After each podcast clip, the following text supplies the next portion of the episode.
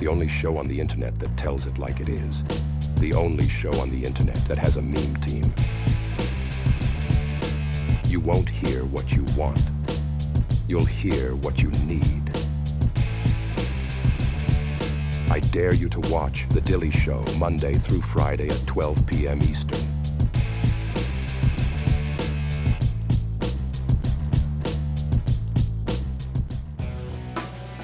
You're listening to The Dilley Show with author Brenden Dilley, now available as a daily podcast. You can catch the show live Monday through Friday at 12 p.m. Eastern. Go to dilleyshow.com for details. And now, your host, Brenden Dilley. Good morning, MAGA. Welcome to the Dilley Show. I'm your host, author Brenden Dilley. This is my book right here. Still breathing: The Wisdom and Teachings of a Perfectly Flawed Man. You can pick that up on Amazon.com, BarnesandNoble.com, or any other major book retailer. Also, if you love this show, support this show by going to subscribestar.com forward slash The Dilley Show. That's subscribestar.com forward slash The Dilley Show. Still the best place if you want to support this broadcast. You like when we get on the road and go travel and do some neat things, or we're, uh, eh, you know, all that kind of stuff. Or just paying the fucking bills around here. The goddamn internet's like a hundred and some odd dollars a month now. Obscene. Anyway, subscribestar.com forward slash The Dilley Show.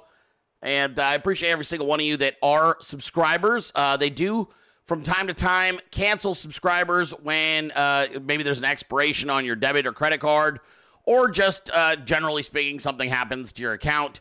So if you think you're a subscriber, please just head on over there and verify that you are still getting billed.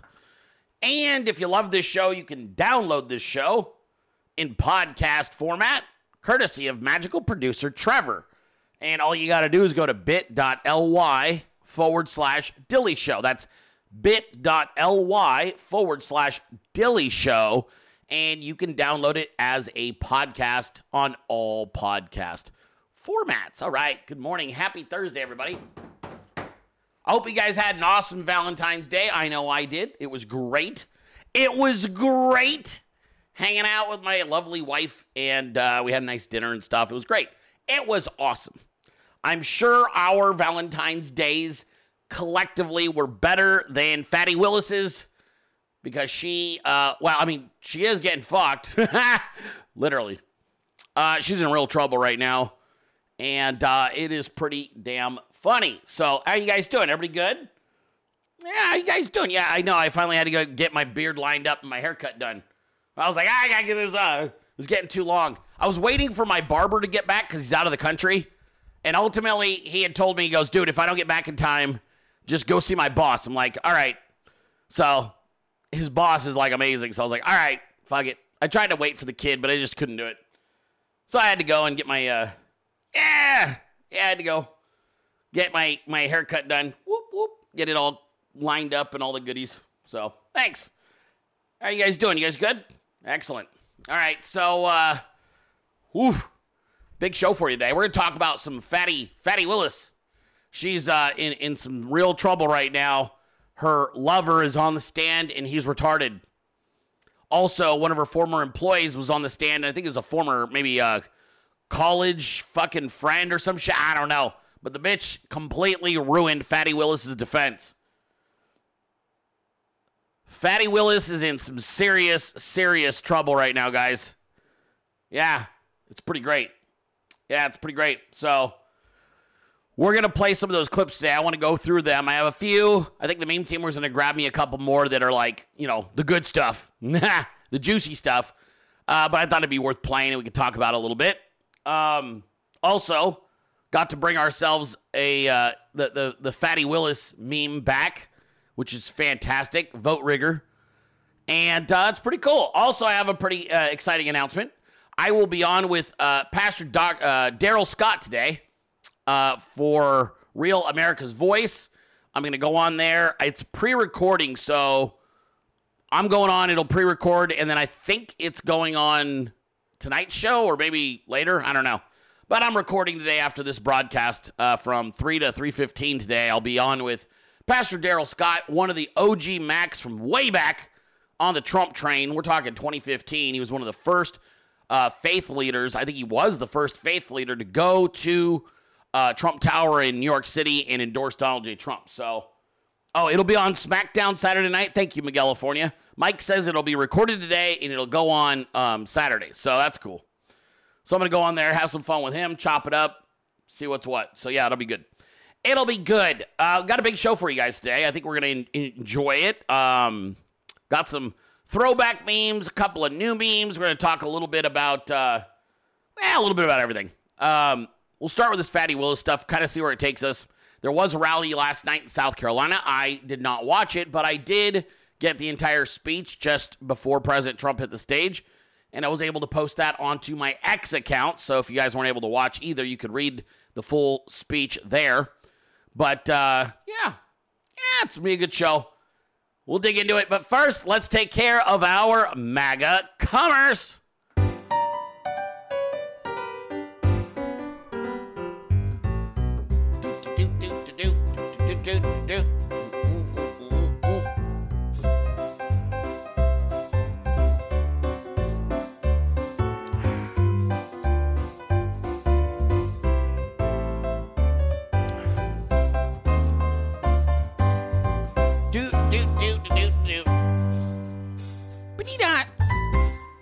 Everybody loves Licorice Guy candy. Did you know you can be a Licorice Guy too?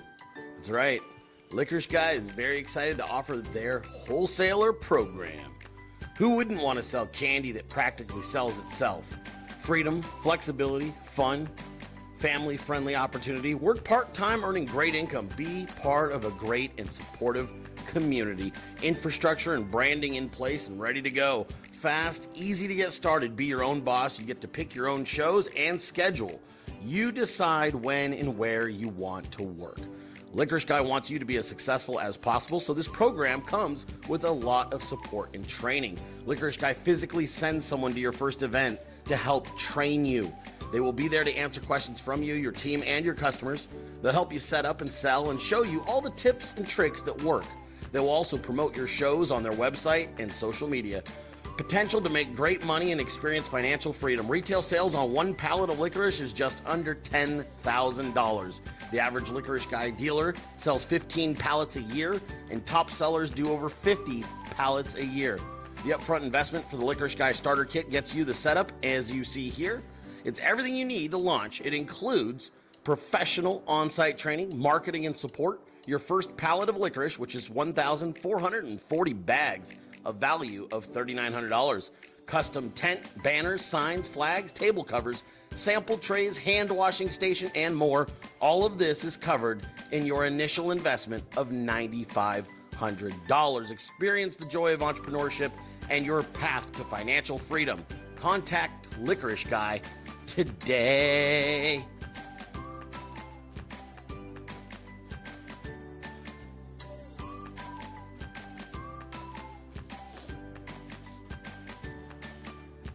That's right, licoriceguy.com. You know you want to become a licorice guy. It's the coolest thing ever. Why wouldn't you? And uh, you can today by going to licoriceguy.com. Uh, they are the the starter price has risen slightly, so it is no longer the original price. It's up. It's about fifteen hundred bucks more now, but uh, you're gonna want to check it out if you want to have a, a additional stream of income. You want to offset some of Biden's economy, some of the inflation. One of the best ways to do that is with your own small business. And this one uh, is going to be your own small business, but with the help of other people, other uh, entrepreneurs, and the company itself. So I'm telling you, check it out, licoriceguy.com. Reach out to them, let them know that you're interested in becoming a licorice guy yourself today.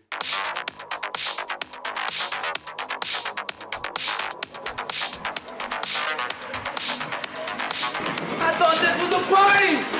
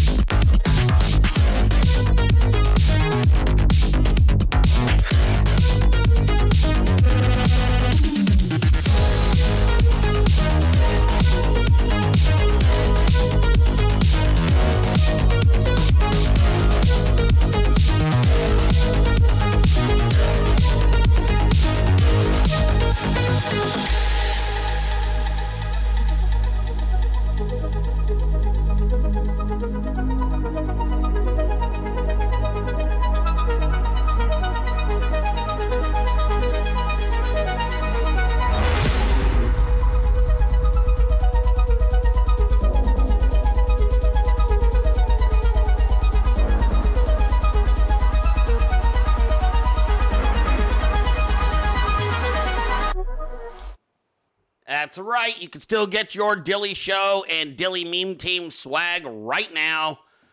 And uh, this stuff is uh, it's a popular item, as you can imagine, from dirt to shirt or hoodie.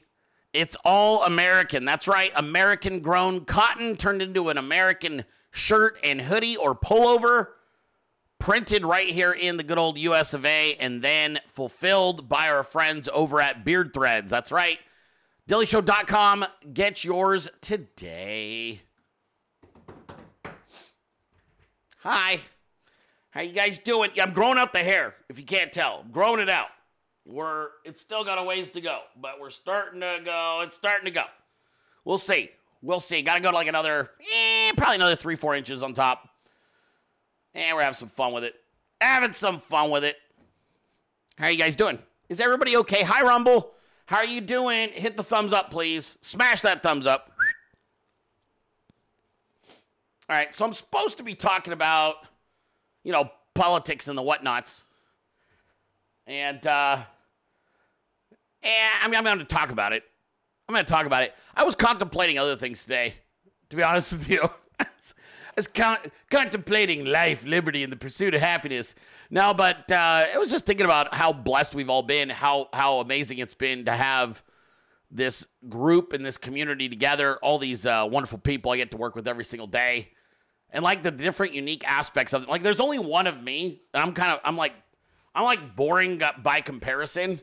So I get to work with all these other people though that are like super interesting, whether they can sing or play music or do both, or they can rap or they can do digital stuff or funny stuff or comedic stuff or production stuff or mixes for music and uh, or animations and I don't know. I feel very fortunate to uh, wake up every day and get to say hello to everybody in the office, which is in our Telegram chat. But uh, yeah, it's pretty cool. Yeah, it's a good life, man. It was a good life, and I was been contemplating also some of the amazing people that we've been able to work alongside of uh, in, in in proximity to with Team Trump, getting to know many of the senior staff, most of the senior staff, what kind of uh, men and women we, we deal with uh, from time to time and how blessed that's been.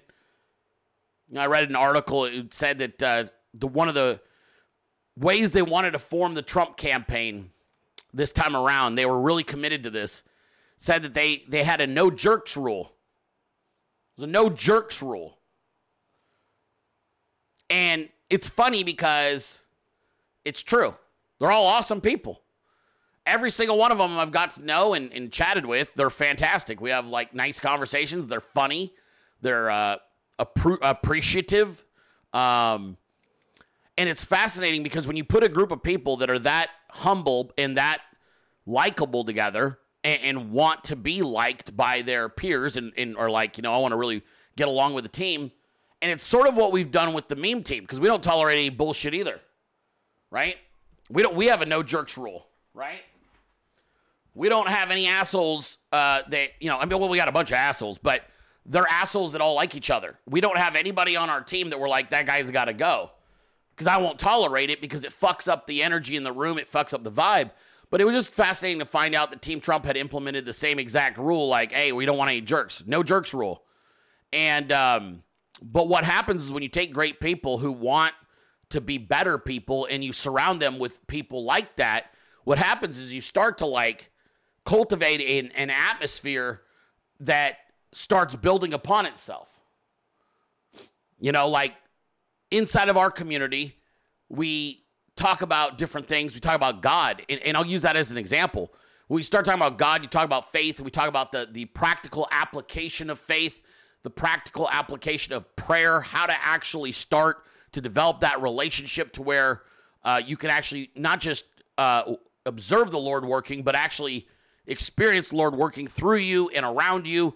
And what happens is when you start to have a group of people that dialogue in this fashion, and it might start with a couple of you talking this way and then the group it starts to expand and then the group starts noticing it in their own individual lives. And what it does is it starts to compound. We we start to live a life of expectation of miracles. And and that's not because we feel like we are entitled but it's rather we understand that working towards something and putting out good energy and prayer while also being faithful and committed uh, always yields a positive result. And so it's just kind of an interesting thing. And, and, it's like this you get into the habit of winning, you get in the habit of, of uh, loving, you get in the habit of praying, you get in the habit of uh, you know, feeling more healthy. You get in the the habit of growing and learning. And this is like a, uh, and and it's it's one of those things you can do that usually with groups of like three or four people. You know, we got a group of twenty seven that we've been able to do this with, and we've got a larger group, which is the Dilly 300, that we've been able to do this with, and watching as Team Trump did the same thing because they're about the same size group as ours. You know, about twenty something strong in the the that super, you know, original group that started the campaign.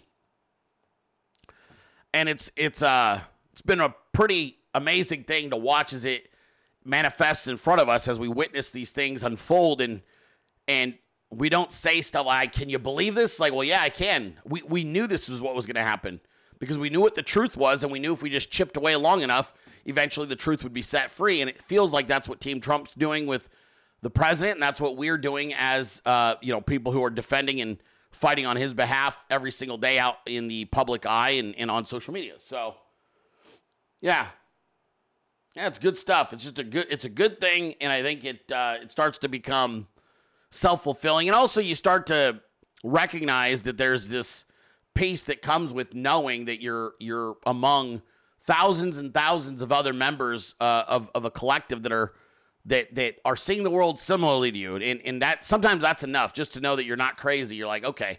Like right now, we got probably about four or five thousand people watching this show right now.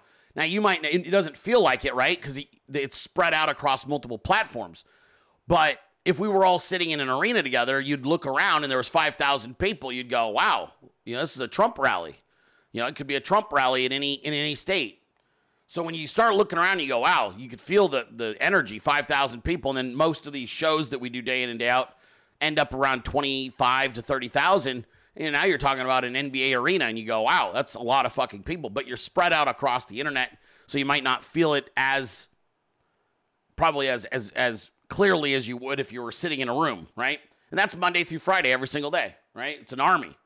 It's a fucking army. So, uh, very proud to be here with you guys. Very happy to still be in this fight. Um, interested to see what this year is going to bring. I think that we've got a lot of victories that President Trump is racking up already. We've got some things I want to talk about strategically, some people I want to highlight and give credit to, and uh, a few more things. So, uh, but that being said, it is. Uh, I didn't do Dilly in the Wild yesterday. I said I'd save it for Thursday. I am going to do it right now. Then we're going to jump in on some Fatty Willis stuff and then we'll do some more uh, some more news and, and updates. And I also got to I may I may do like a little prosperity uh, discussion today. We'll see. We'll see if we have time. But uh, right now, let's do our Dilly in the Wild.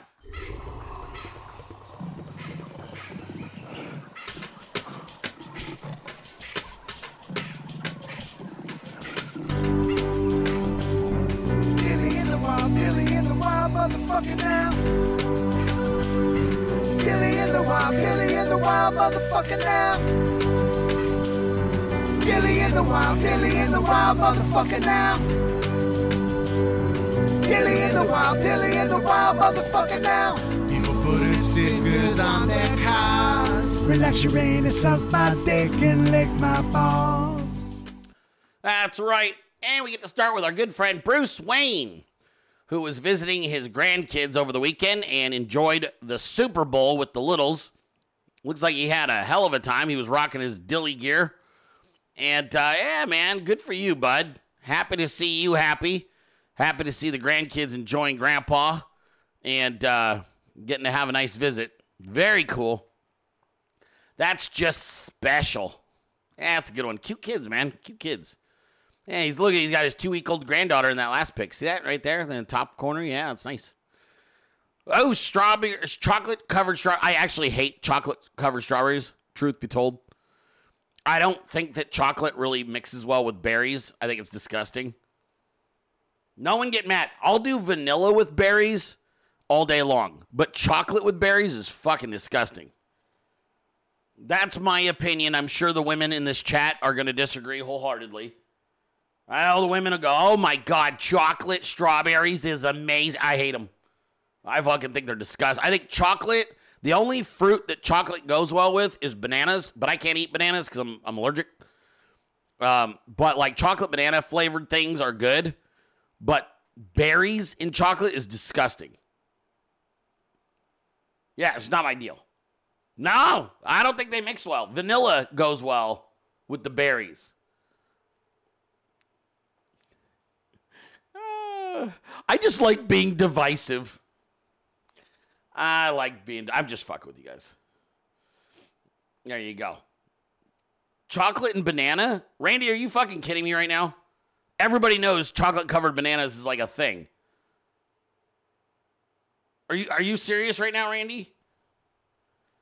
How can you how can you say that chocolate and banana don't go well together? Those two flavors work perfectly. Chocolate banana cream pie? Are you serious? Oh, come on, Randy. Oh, God, Randy, just stop. Just stop. Chocolate covered bananas or chocolate banana like uh uh fucking pudding. Come on, Randy. This is amateur hour. No, no, Randy. No. Nope. We're not doing it. We'll just cut you off right there. Ha! Joke's on you. Valentine's Day is already over. I got what I wanted. Fucking berries covered in chocolate. All right, you know what? Moving on. This will turn into a whole dialogue. We're we're about to go full fucking uh, chili with beans versus weirdos who don't put beans in their chili and call it chili, even though then it's not chili. It's just like a stew. But anyway, I digress. There you go, you big stud. He loaded up on his beard vat. He was time to recop. Good for you, man. Drink the shit out of that stuff. They they absolutely appreciate their customers just the way we do, and they take good care of the Dilley Show and our people, which is also great. So, oh, they had their Valentine's Day. We love you guys. So happy. There you go. There you go. And some of you, it looks like you were out barbecuing during Valentine's Day, having a good old time. There you go. That's not bad either. That's a good time. Yeah, dude. That's a good time. There you go. There you go. That's nice. That's nice. There's your Dilly in the Wilds. There you go. All right, so uh Yeah, how we doing? You good? Hmm? Yeah, we're good.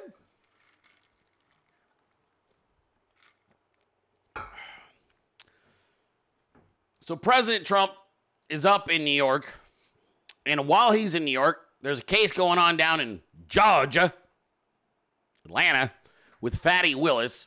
Do you guys want to pop in and check on how Fatty Willis's case is going? Let's start first. I believe this first clip is with the uh, the woman who's going to be testifying here that Fatty Willis has not been dating this gentleman just recently. That in fact they've been dating since 2019, allegedly. If Miss Willis and Mr. Wade started dating in October of 2019. I don't know if it was October of 2019. Could it possibly be November of 2019? Could possibly. Okay. And when we spoke, you said it was shortly after the municipal court conference, though, correct? Yes. Okay. So you know that their relationship, their personal relationship, began shortly after this municipal court conference. Yes. And when I say personal, romantic. Is that For- is? I just want to make sure we don't get in an argument over what personal and romantic is later. When I ask you personal, do you take that to mean romantic? Yes. Okay. Fucking. And do you understand it that their relationship began in 2019 and continued until the last time you spoke with her? Yes. Fatty's fucked.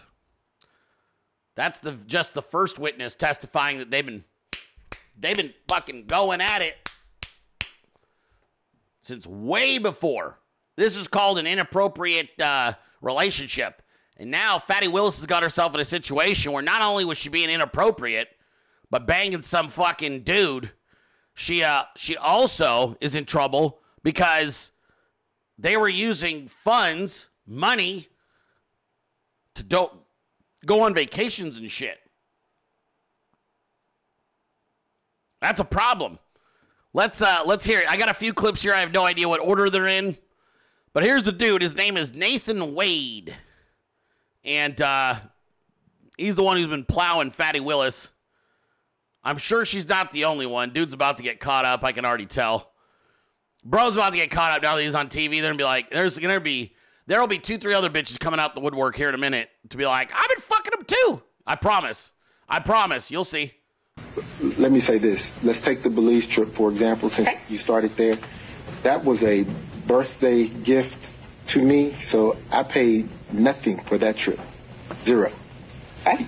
So the, the charges that are on your card, she gave you cash for? Uh oh. Oh no. This dude is out here like, I, I didn't pay nothing. She paid for all of that shit. Pimping ain't easy, homie. Here we go. Let's see. We got another clip here. Let's see. We got another clip. Let me see what this one is. For these trips, correct? I use my business credit card for everything. Okay. I, yes. Um, you used it for your kids' tuition. Yes, ma'am. You used it for personal travel with Miss Willis. Yes, ma'am. And you have receipts from those business credit cards that you have to file with your taxes, correct? No, ma'am. No. I, I, I file a statement. I turn over the statement, and whatever's there on the statement, the accountant looks at it, and the accountant says, okay, this is personal, goes over here, this is business, goes over here, here are your taxes. So you have those statements. We'll call them statements instead of receipts. You have those statements, correct? I have the statement, yes, ma'am. Okay. But when you answered the interrogatory under oath, you said you did not have anything to show the records of travel with Miss Willis. I answered the question. I had no receipts, ma'am. You had no receipts, but you had statements. I ordered the statement, yes, ma'am. You did order the statement. I did. Okay. And um, so, so we're just talking the semantics between invoice and statements, or receipt. I'm sorry. object, Your Honor. that that's not a receipt, it's a statement. Oh, does it show what you bought? Yes. So it's kind of like a receipt. Well, no, it's a statement. Oh, okay. Uh-oh. Spaghettios. Think you might have a problem here, Nathan Wade. All I needed. Um, you said in the affidavit that you roughly shared travel, though, correct? Yes, ma'am. Okay. So this roughly sharing travel, you're saying she reimbursed you. She did. And where did you deposit the money she reimbursed you? I was cash. She didn't. She didn't give me any checks. So she paid you cash for her share of all these vacations. Mr. Schaefer, you'll step out if you do that again. Yes, ma'am. Okay.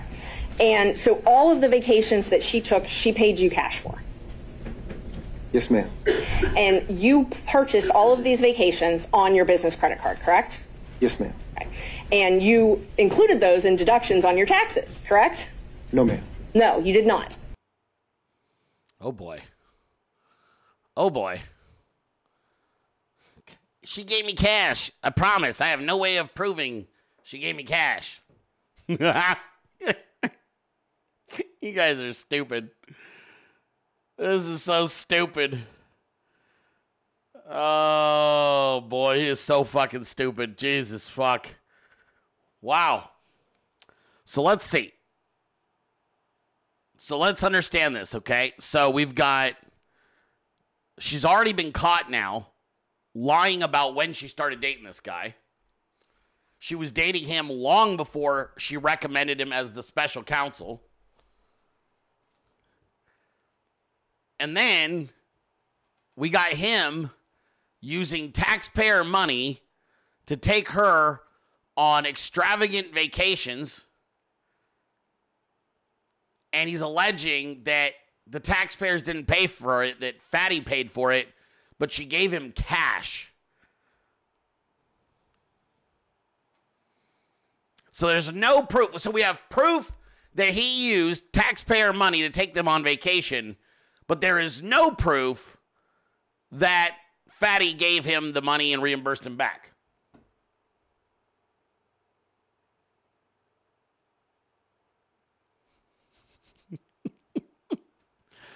Oh boy, this is totally going well for them.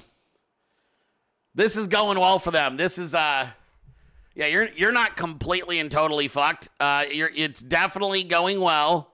You should continue going down this path. Uh woo. And uh, as was mentioned, and we'll just kind of go to Techno Fog for his uh, summation here. I mean, this is this is essentially what we just stated, but just so we have an understanding. Witness Fulton County District Attorney Fani Willis started her romantic relationship with Nathan Wade in 2019. This contradicts the filing of Wade and Willis that the relationship began in 2022. False statements to the court. This is getting bad for Willis.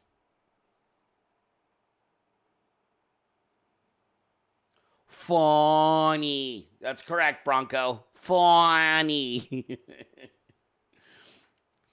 oh, lordy, lordy, lordy. What a tangled web we weave. Not a good look at all. Gonna have a hell of a time with this one. Not only could she end up uh, getting screwed, I mean, like really, really in trouble here. She might get removed. The cases all might get dropped, and she may end up getting uh, arrested. I mean, that's what you're facing. You're looking at potential charges depending on how deep that money goes. What I tell you guys like a month ago about Fatty Willis? Remember we talked about this? I was like, a lot of these black Democrats don't understand that the, their uh, filthy, racist, white Democrat handlers get them to do the worst parts of the whole thing and then throw them clean under the bus. You guys remember that conversation? I was like trying to explain. I go, dude, Democrats always do this. They, they, these, these racist white Democrats get unsuspecting black Democrats to buy in. Yeah, you're gonna be, you're gonna be my right hand down in Atlanta. You're gonna do this thing. We're gonna get Trump. You're gonna do it. You're gonna be a hero. I'm to give you this. I'm to give you this. Here's some money for that. We got you. We got you. Oh, shit, you're in prison. They always do this shit. They've been doing this shit since fucking as long back as I can remember. And it always works because all they do is find people that are like um, idealists who are also greedy. And once you find a greedy idealist, you're like, hey, you believe in this? We're gonna make you do that shit. You want to get rid of Trump, right? You want to stop Trump? Okay, we're gonna get rid of Trump. Here's the plan. I'm gonna pay you shitloads of money too. What's amazing is how easy this would have been to stay under the radar. All this dumb bitch would have had to do was purchase her own airfare and hotel stay. It's not even really complicated. She could have literally purchased her own stuff and been like, hey, let's not commingle these funds It could get us caught up. But this tells you how stupid these fucking people are. They're not very bright. I don't know if they're just handing out law degrees these days, but these are not two very smart people. Um, these are dumb motherfuckers. You can tell because they're getting caught up on really, really stupid shit. That's what's probably the most egregious right now is because of the way they've went about elevating people who didn't necessarily earn it. They've elevated a bunch of really dumb motherfuckers that don't have like you could have street smarts, but if you don't have political or business street smarts, you will be fucked seven ways from Sunday. And that's what I'm witnessing right now. I'm like, you guys don't really know how this game is fucking played. Like, you've been playing around, you know, down in Fulton County, just where it had no national coverage. It's Georgia. Fucking, I mean, look, it's pretty goddamn backwards here. I live here. Fucking, it ain't exactly like, you know, fucking genius central.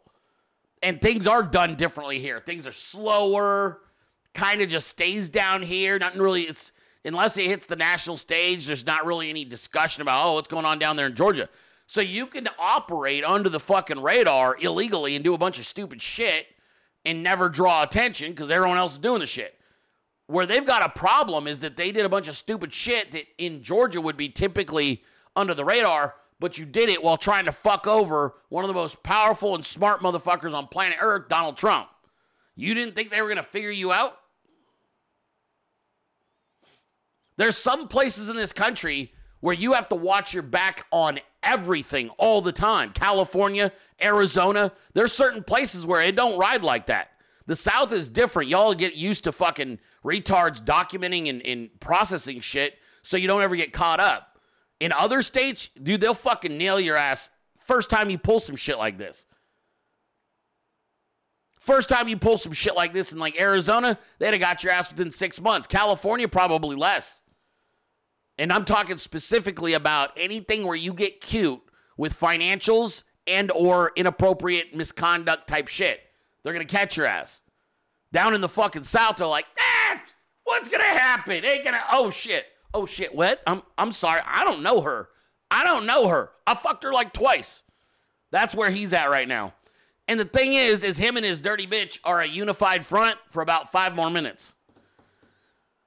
They got five more minutes of unity, and then that shit's gonna fall apart. You wanna know when it's gonna fall apart? When they're offered plea deals separately. All right, here's how it's gonna go down, Nathan. You are facing some serious, serious crimes here. You've uh, implicated yourself as well as your fucking uh, your significant other in multiple minim- multiple crimes. So whose idea was this? Whose idea was this, Nathan? I don't know. Hers? I was just doing fucking injury accident law f- shit. I was I was out here just charging fighting insurance companies for people slipping on a crack and falling downstairs. So it was her idea. Yep. Fatty. What are you doing? Did you concoct this whole thing? No. Who concocted this? Joe Biden. I went to the White House. They told me what to do. Joe Biden told me that his Biden administration. I went to Washington D.C. on this date, that date, and this date. I didn't know what I was doing. I thought I was helping the administration. I thought I was doing the right thing. Who got you to do this stuff? Ah, a bunch of white fucking Democrats in D.C.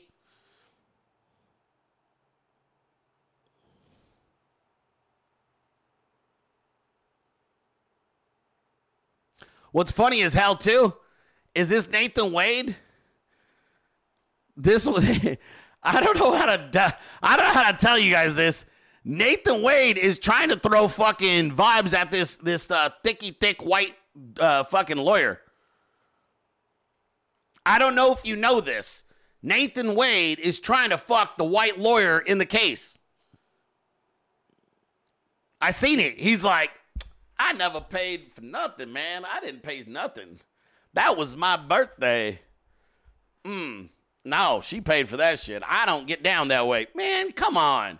You can't tell he's throwing. He don't realize like how serious the shit is.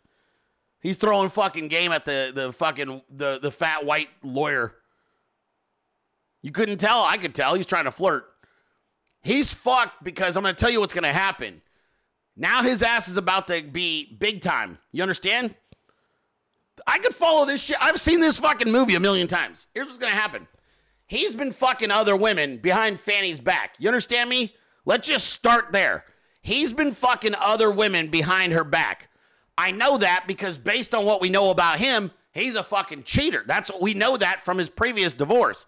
This dude is out here chasing tail 24 7. And then he's sitting in front of this fucking lawyer who's literally getting ready to fucking checkmate his ass and he's trying to fucking throw game at her. So this dude's got at least two to three other women he's been fucking. And none of them have said a goddamn thing because they didn't realize he was going to end up semi famous until today. Now his ass is going to be on the fucking evening news. And those fucking women he's been fucking around with are going to tell Fani Willis. They're going to be on TikTok talking shit. One of them will probably be pregnant. They're going to be talking mad shit. And he's going to get caught up. And that's when this is going to fucking blow wide open. I promise. I've seen this fucking. I've seen this movie. Just like I told you.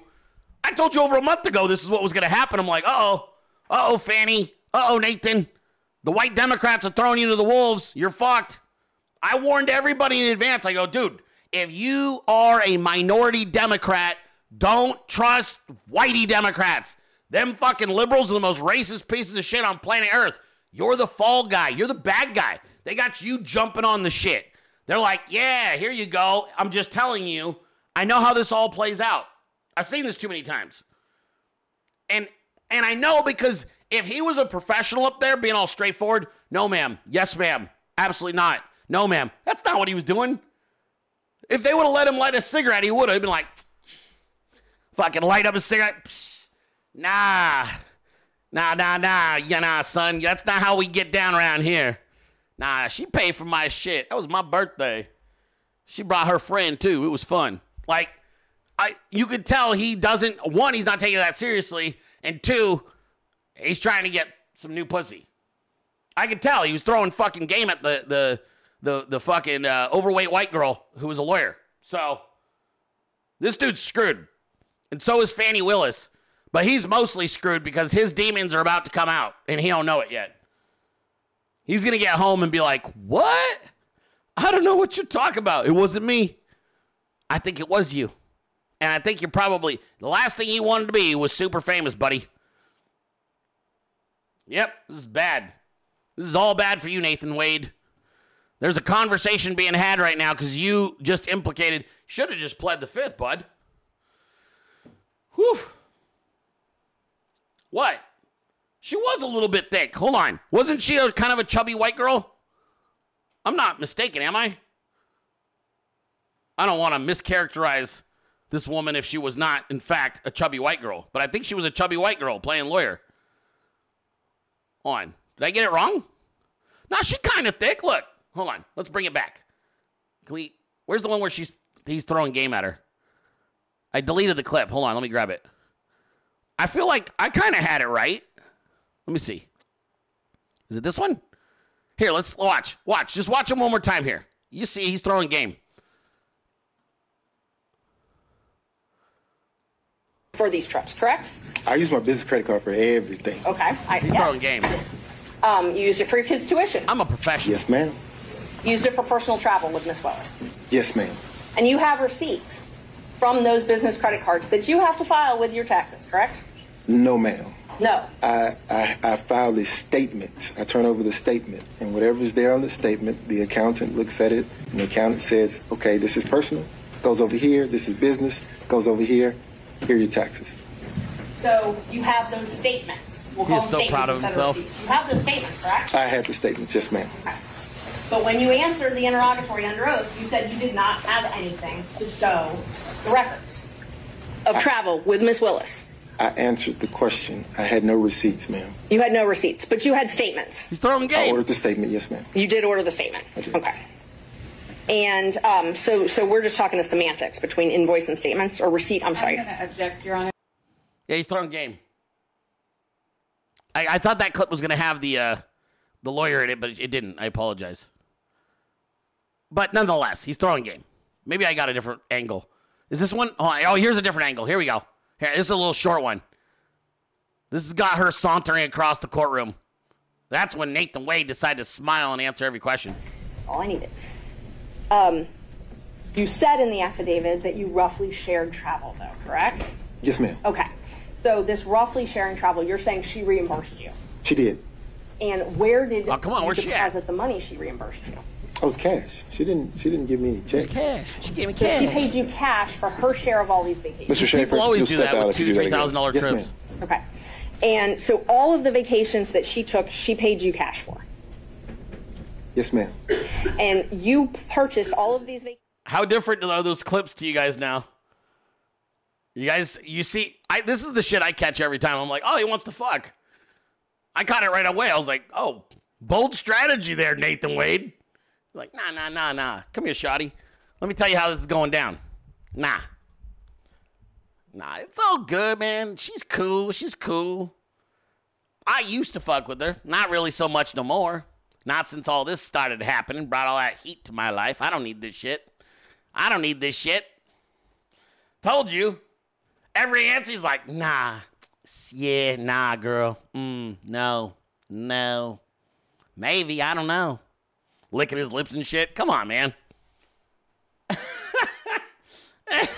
Everybody's just like, this is awkward. It's fucking awkward. He's like, I don't know. Why don't you ask her? Why don't you ask my ex?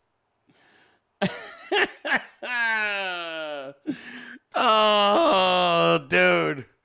He couldn't help himself. He was like, ah, What I do? Don't do it, Nathan. Don't do it. Just stay professional. Can't do it. Oops. Yeah, he's not very professional. he's, he's like, look, uh, why don't we talk about that over dinner tonight? You're buying. I don't want to get any more trouble, girl. I can't use my money. Oh, I'm telling you. You could tell. You could tell he was throwing game. What's gonna be funny as shit is when fucking Fani sees that shit. She's gonna be mad. She's gonna be mad as fuck. Oh, you just that's how this is gonna go? Huh? You wanna go fuck the prosecutor? oh, whoopsie. What's funny too is watching these people all behave like this is only a local story. I'm sorry, but watching them behave like this is just a local story is also hilarious. Bunch of fucking amateurs. Oh, God. Anyway, that's what's going on with Fani Willis. I don't think it's going to go well. Hey, you guys want to see something funny? Um, it's very short, and I don't have a lot to like to say about it other than did you guys know that Maxine Waters is 85 years old, still alive, and still talking shit? Watch this, dude. This is fucking funny. President Biden is absolutely fit. Trump is the one who is crazy. I think he's the one who's a liar. He's the one who has proven uh, that he cannot be trusted. President Biden is absolutely fit. Trump is the one who is crazy. I think he's the one who's a liar. President Biden is absolutely fit. Trump is the one who is crazy. I think he's the one who's a believe her. liar. He's the one who has proven uh, that he cannot be trusted. Um, so as I mentioned, Maxine Waters is 85 years old. Her hair is about a year and a half old. So that wig is only eh, summer of 23, so a little over, no, 22 rather. Yeah, about a little over 18 months old. So that's about an 18 month. It's like a toddler wig at this point. She is uh, 85 years young, sharp as as a marble, and uh, she's doing just go- great job. Uh, she's also known as K Charlamps, in case you haven't seen her feet. So, K Charlamps is uh, yeah, there you go. Yeah, Maxine Maxine Waters, everybody, Maxine Waters, K Charlamps.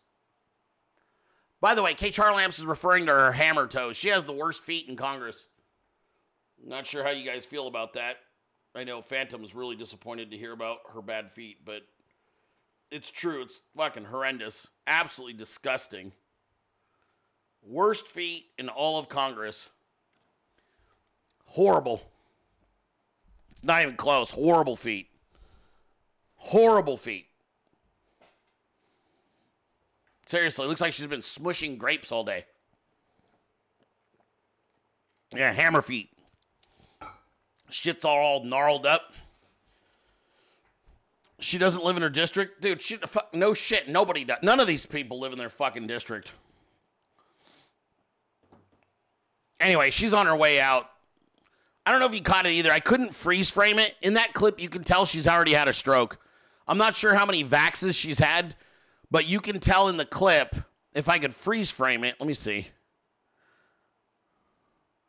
Oh, I'll show you guys. Her eyes are different sizes. You kind of get, look. All right. Oh, hold on. Oh, that's a stroke face right there. Bam. Bam. Are you guys ready? Watch this. Dilley notices everything. I'm going to loop the shit so you can see it. You ready? She already been stroking out, bro. Watch this.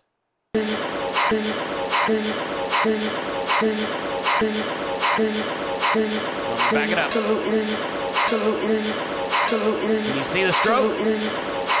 Told you. absolutely. Look at the left side of her face and the right side of her face. Absolutely, absolutely, absolutely, absolutely. It's already had a stroke. Absolutely. I catch everything. Absolutely, absolutely, absolutely, absolutely, absolutely, absolutely, absolutely, absolutely, it absolutely, it absolutely, it absolutely, it absolutely. Told you. You see? She's like working hard to keep that shit open. He Applewoo is it? He's so healthy, healthy man. I know.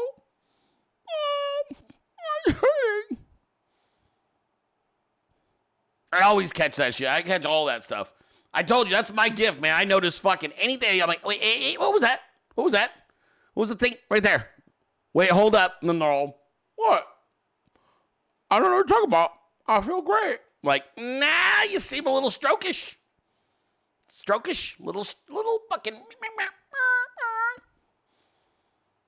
Yeah, I always catch it.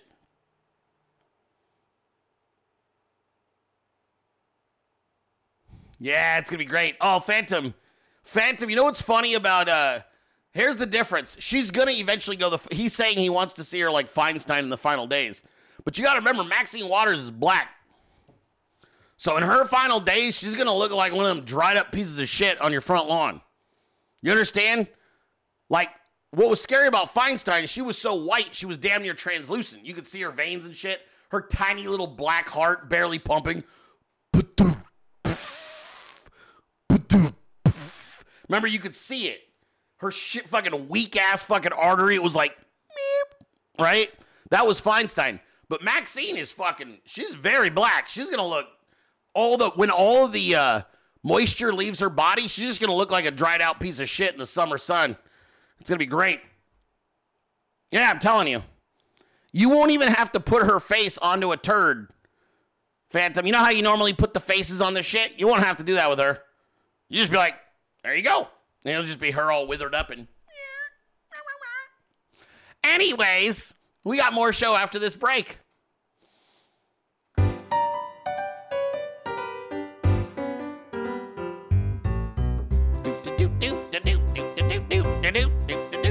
K-Leave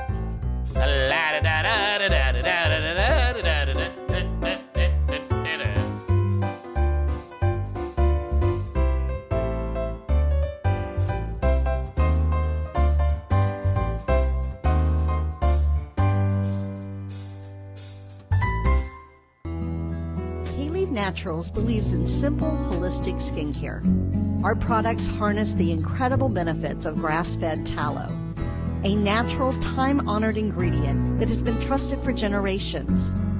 Just Lolo Body Butter is our flagship product, which was created to help deal with our own family's dry skin conditions after serving in Desert Storm. Experience the finest quality skincare while supporting an America First small business. That's right. That is kleave.com. They uh, this is an incredible company. You can go back to the basics and say goodbye to the harsh chemicals and synthetic ingredients. Our tallow-based products are carefully formulated to provide your skin with the nourishment it craves without any harmful additives. Shop now at kleave.com and discover the K-Leave difference. Use promo code DillyDilly for 10% off all non-sale items. K Essentials bundle is a great way to get introduced to the brand. Next up is Sea of Mud. Yes, I am wearing one of their shirts today. I really like this shirt. It's very comfortable. It's very soft, very American. See, look, look, see. Oh yeah, that's a this is a Sea of Mud shirt. I like this one. I think it has stuff on the back, but I'm not turning around. Anyway, SeaOfMud.com. Let me tell you a little about this company. Uh, it's based on the proud history uh, and spirit of Texas. And Sea of Mud is your one-stop shop for American culture. Our threads make a statement as bold as the American spirit. Firefighter owned and operated, American made with locally sourced manufacturing. Sea of Mud apparel started in Texas and stands with Texas. The invasion of our southern border cannot stand. Get yourself some seaofmud.com. Promo code Dilly will get you 10% off. That's promo code Dilly for 10% off. They've got something for everyone. Men, women, doesn't matter. Check them out. Seaofmud.com. Without any further ado, Randy's Booty. Let's get ready to rumble!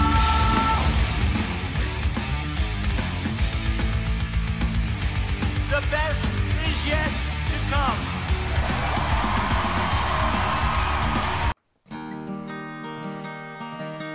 I live in a swamp down in ODC where it bubbles all the time like a giant carbonated soda. S-O-D, S-Soda saw Mr. Bean sitting on a log.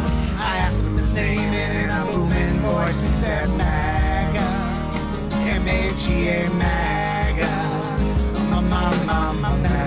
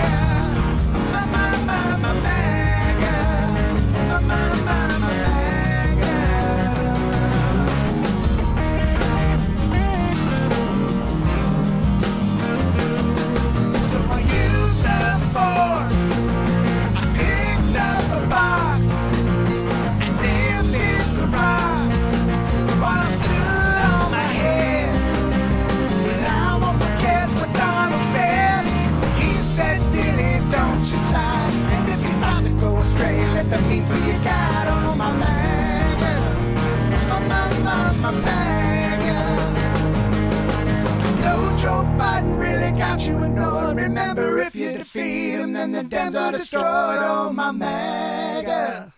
My, my, my, my MAGA. My, my, my, my MAGA. Mr. President, how'd it go?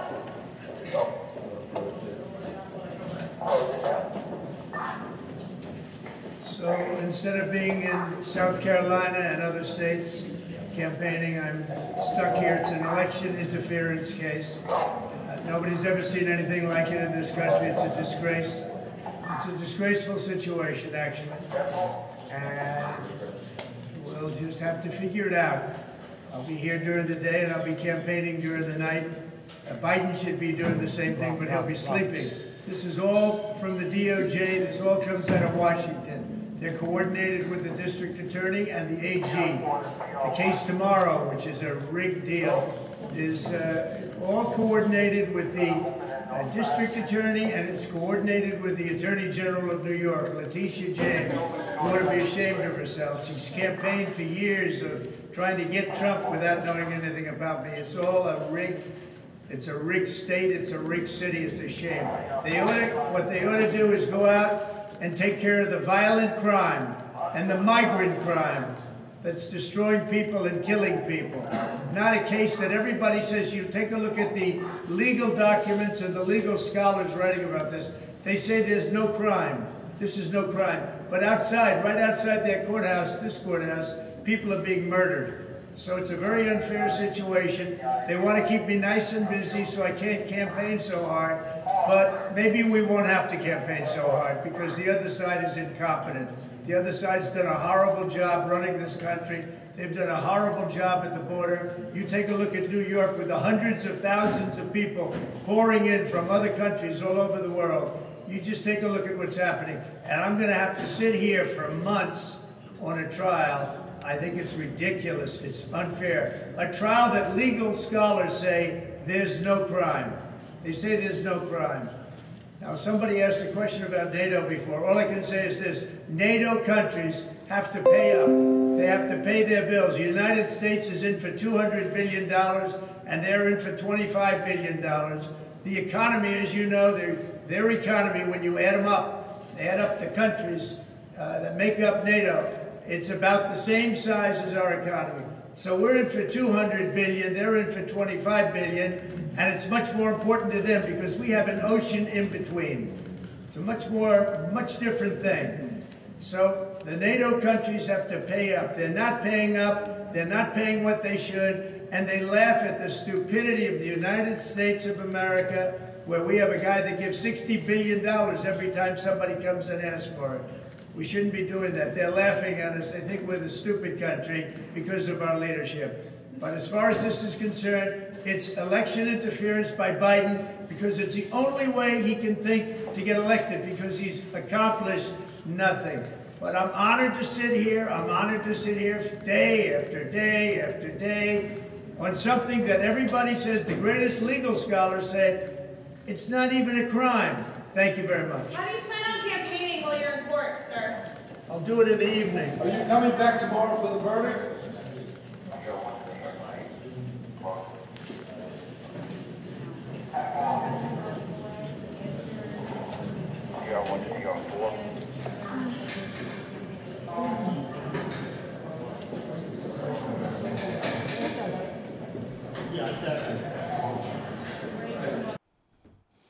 There you go. President Trump in New York today, pissed off, and rightfully so, because it's a scam. The whole thing's a scam.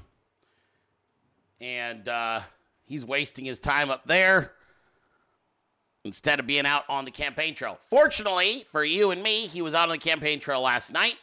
He'll be out there on Saturday. And maybe he doesn't have to campaign so much. Maybe he has the Dilley meme team. Maybe that's why he's like, ah, I could campaign or I could just keep sending them out there to kick ass and take names. I'm just saying. I'm just saying. He's doing well. He's doing very well. Hold on. I think there was more. Uh, oh, that's uh, hold on. I gotta move some stuff. Hold, please. I have more. I have more clips. I don't know what that is. I'll put it up here though. That's a Phantom Shadow meme. Oh, Maxine Waters, how are you doing today? You totally didn't have a stroke. You're doing great, I'm sure. Absolutely. Absolutely fit. Absolutely fit. Absolutely. Yeah, you're totally stroked out, lady. Nice wig. It is a nice wig. You couldn't afford this. You're poor. Um, all right, hold on. All right, I was supposed to talk about this, but I don't know what it is. Hey, I don't know what this is. You guys wanted me to talk about this yesterday. Apparently, fucking Dana White walked out on a on a podcast or something. But I don't understand it. My meme team was like, "Oh, dude, you got to talk about this, bro." Like, I don't get it. I'll play the clip. I don't know what the fuck significance it has. Looks like he was just like, "Yeah, Howie Mandel's a twink. I'm out of here." Dana White, you are an amazing guy. You are, I can't thank you enough for being here. Uh, you and Ginger seem to be getting along. Um, you are not only an amazing businessman, you are an inspiration, you are a philosopher. The way you do business, the way you uh, conduct your business and your friendships and media is, uh, I'm, I'm jealous. And, but Dana, I can't thank you enough for being here. Thank you for all the kind words. I appreciate it. I, I am so fucking tired of doing podcasts. It's I, I'm literally done with them. I'm not doing any more podcasts.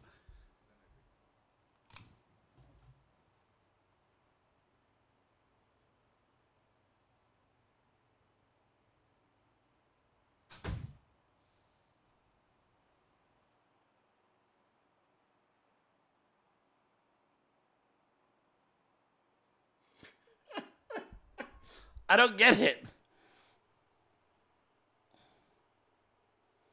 Like I, I don't get it.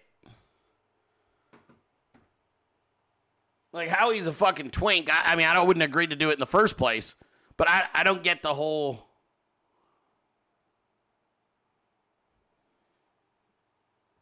I don't get. I don't understand what I just saw. What?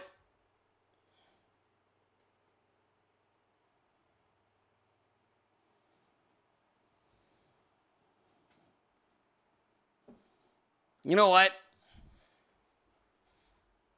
I'm so fucking done doing podcast. I, I'm just fucking done.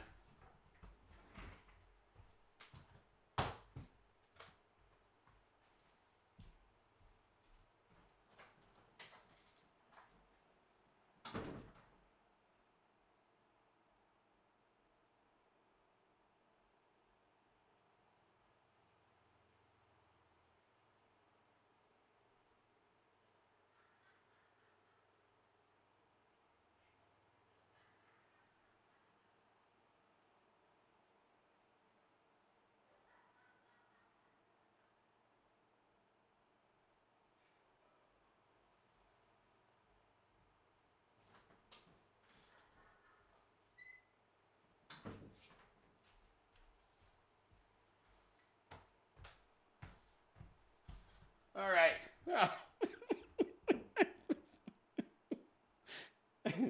Hi. As uh See, it's not that big of a deal. It's not even that big of a deal. you guys should have seen Randy's face when I walked in the kitchen. Because there's like a 30 second delay. So she didn't know what happened.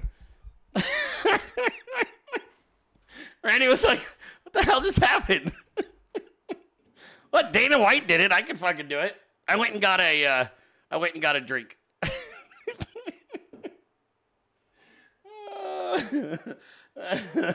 she was so she was so confused when I walked in the kitchen and I opened the fridge because I could hear myself saying, "You know what? I'm fucking done doing podcast." And and there was a delay, so then she's looking at her screen and she looks up and she's like, "What the?" F-? Anyway, apparently Dana White was just like, "I've kind of had enough, and I don't care. I think I'll just I'll just do this." I don't know. Phantom made a meme for it though, which is great anytime we get anything from him, it's always it's always gonna be fun. I am so fucking tired of doing podcasts. It's I, I, I'm literally done with them. I'm not doing any more podcasts.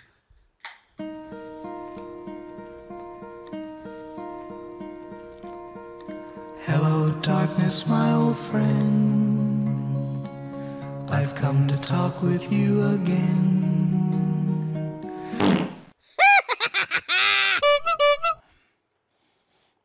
Um, here's the thing. I think most podcasts are done in a really fucking gay ass way. So I like get it.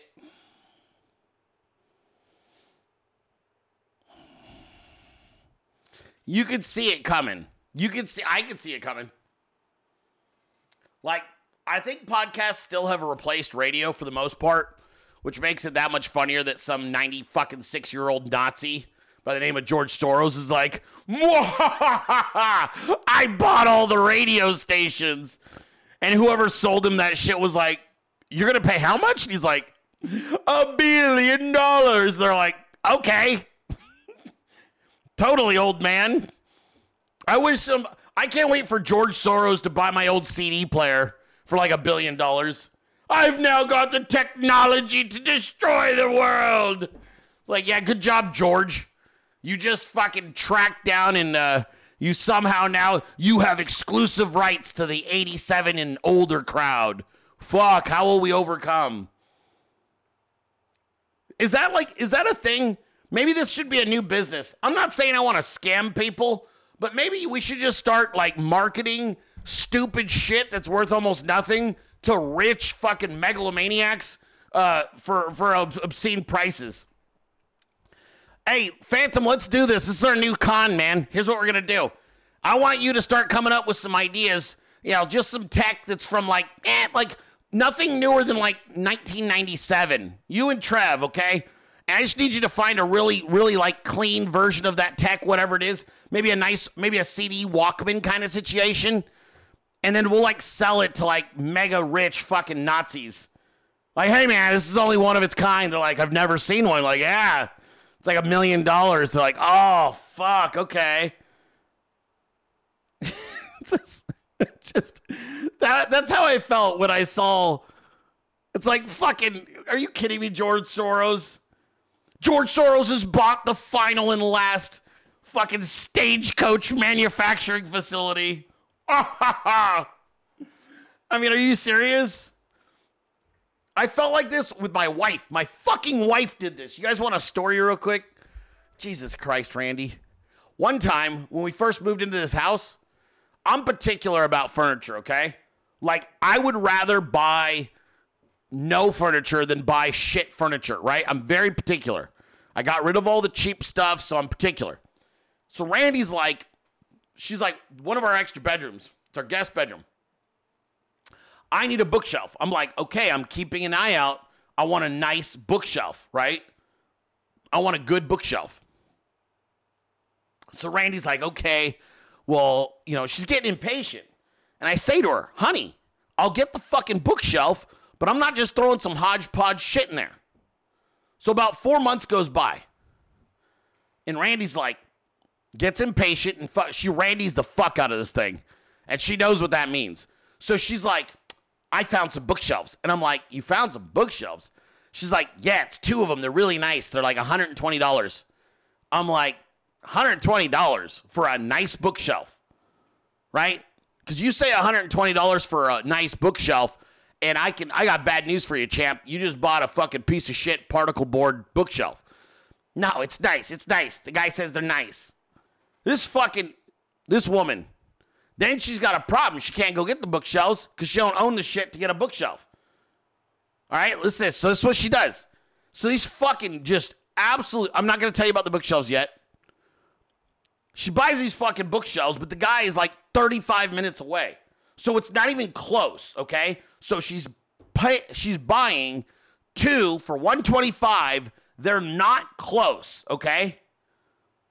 And she doesn't have a truck. So this fucking woman goes and I'm busy working. So she's like, this is what happens when Randy takes initiative. She's like, I'll sell it myself. And I'm like, oh, will you? So she fucking goes and rents a Home Depot truck with my money. So there's another fucking 50 bucks or whatever. Plus, you got to put the gas in the motherfucker. Randy drives this piece of shit Home Depot truck all the way to fucking Canton, which is like 40 minutes from me. And she gets there and they're pieces of shit. And she knows they're pieces of shit. But it's a fucking woman and she feels awkward. Like I'll I'll drive to your house six hours. And if you sell me pieces of shit, I'm like, that's a piece of shit. I'm leaving with nothing. Fuck you. What else do you have that's for sale? Because I'm not buying that. Not my wife. Oh, these are them. They look nice. Yeah, they're fine. I think they'll fit. Okay, here you go. She buys these pieces of shit. I would have gave the motherfuckers away. This guy's laughing. Like this bitch just paid $125. They they were the fucking kind of bookshelves that have built-in lights and like built-in CD racks for like like these things were $125 in 1998 when he bought them, okay? And it's complete shit particle board. Okay? I'm talking shit. This ain't fucking wood. It's sawdust and glue painted fucking wood color. And she brings them back, dude. And they're heavy as fuck. It's fucking hot outside. And they're heavy as fuck in They're hot outside in the back of the goddamn U-Haul. And I'm finally done working. She pulls up. I'm like, what the fuck is that? She's like, it's the new bookshelves. I'm like, those are pieces of shit. No, they're not. I'm like, those are pieces of shit. They're nice. They're nice. I'm like, how are you getting them in the house? She's like, can he get them? I'm like, they're heavy as fuck. I'm by myself. So I'm fucking scraping my arms. You know how that particle board is all fucking sharp as shit, scraping my arms. I'm on a, my driveway's like this. Fucking, she backed in, so these motherfuckers keep sliding back down into the truck. I'm trying to pull them out. I'm cursing her. She's like, You're an asshole. This isn't my fault. I'm not gonna help you. She threatened to not help me bring her fucking trash fucking bookshelves in the house. She's like, I'm not gonna help you if you're gonna be this way. I'm like, I'll literally return the Home Depot truck with your fucking bookshelves in it. Oh, so pissed. So fucking pissed. So I humped these motherfuckers into the house finally, scraped the shit out of myself. They're the ugliest fucking thing in my whole goddamn house. I they're the ugliest fucking thing we own. It, it is I I was like, I don't want these. I'm gonna turn them into firewood if I'm still stuck in this shithole next year. If I'm still fucking stuck here in the winter next year, I'm taking those bookshelves in the backyard and fucking cutting them down, and we're gonna burn them because they're ugly as fuck. And it's the only piece of shit furniture I own in my whole fucking house. And I'm still, I haven't forgiven her for this yet because I, cur- I cut myself. And the thing is, between the truck, the money she paid the guy, and the fuel costs, she spent over $300 on these fucking things. Dude, $300. I'm like, what, what do you, every time I go in that, ma- that extra bedroom, I'm reminded of what happens when my wife problem solves. And she goes, she, Randy, when she gets mad, she goes, You're just the control freak. I'm like, No, no, I just don't want 30 year old fucking furniture that's 400 pounds and isn't worth the fucking cost of driving to pick it up. You're just trying to be a control freak. No, no, no, no. Maybe it's not about me controlling you. Maybe it's about being scared as fuck at the decisions you make on your own. Maybe it's that. Maybe it's not me wanting to control something. Ah, Maybe it's me just being like, oh God, no. Who knows what she'll fucking do on her own? Yeah, it's true. She knows it too. Even Randy knows it. 100%. All she had to do, all she had to fucking do was wait, and I was gonna get her some beautiful fucking hand carved oak bookshelves that would have made that extra bedroom look fucking incredible. It would have looked incredible. Now I can't buy the nice bookshelves because I got these ugly pieces of shit. Yeah. Fucking anyway, that's my story for Randy. You guys have no idea. She's so impatient, but then she makes just what I like about my wife is she won't make one bad decision, she'll compound it. She'll turn one bad decision into seven like this. I've never seen anybody do it that quick.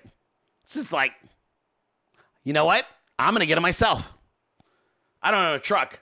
I'm gonna rent a I'm gonna rent a Home Depot truck. I'm not gonna find a local person selling shitty bookshelves from 1997. No, no. I'm gonna drive an hour one way. I'm gonna drive an hour one way in a rented truck when gas is at an all-time fucking high. And I'm gonna get home and I'm gonna yell at Brenden to unload my new shit. Could unload them. You know what I should have fucking done? I should have just lit a match and thrown them in the back of that fucking truck. Just right in the back of that truck. Just there you go. There's your fucking bookshelves, honey. I could have just lit $300 on fire in front of her. It would have been cheaper. Oh, it's the worst, dude. Oh, it's the worst. Oh, you asked nicely? You asked nicely because it was 104 with a fucking 150 degree humidity, 150% humidity. And then you were like, I cut myself, I couldn't get him out. And you were just like, if you're going to be an asshole, you could do it alone. I'm like, you think I'll do this by myself? I'm like, you used your driver's license to rent this fucking truck. I'll literally unlo- unfucking do the e brake, and now you'll owe a truck and a fucking bookshelves. Oh, it's terrible. Terrible. I don't don't give her fucking credit for backing the U-Haul in. It was a six foot U-Haul. Devil dog, shut the fuck up. It don't you dare give her credit. It was a fucking U-Haul that's smaller than her SUV. Are you shitting me? I gotta look down here. You guys are like, well, you did a nice job backing it in. This is the kind of encouragement that empowers her to do more of this stupid shit. She didn't fucking accomplish anything. That fucking truck is smaller than her SUV. It was like a goddamn economy sized truck. It was ridiculous. I've seen bigger trucks in fucking East LA, those little Toyota ones. You know what I'm talking about? The Vatos drive around in. Oh, it's fucking. She's over. She was happily taking credit for that, by the way. You see what she does? She's like, thank you. I did back it in by myself. Fucking pat, pat, pat. It was so hard. Pat, pat. Are you kidding me? Oh, give me a give me a fucking break. Ah. Oh, come on. Jesus. That's not even a real truck. It's like this little bitch ass truck. Oh my I can't. I can't with you fucking people right now. I can't. I'm gonna have to play a fucking feel good meme. I gotta get my head back because you guys got me upset right now. Trump Trump fixed my attitude.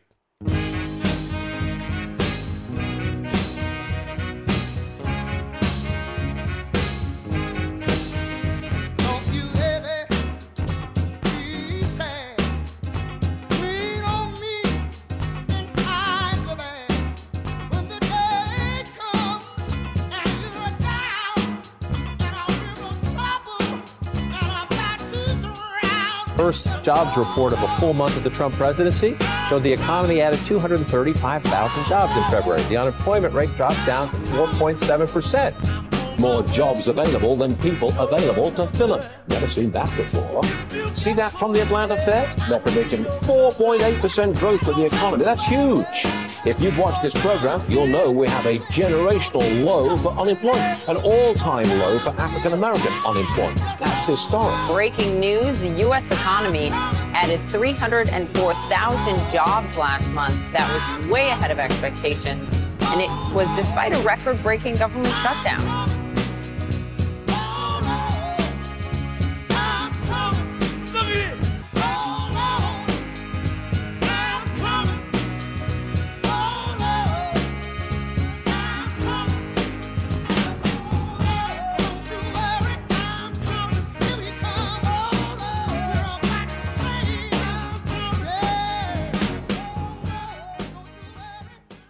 Go.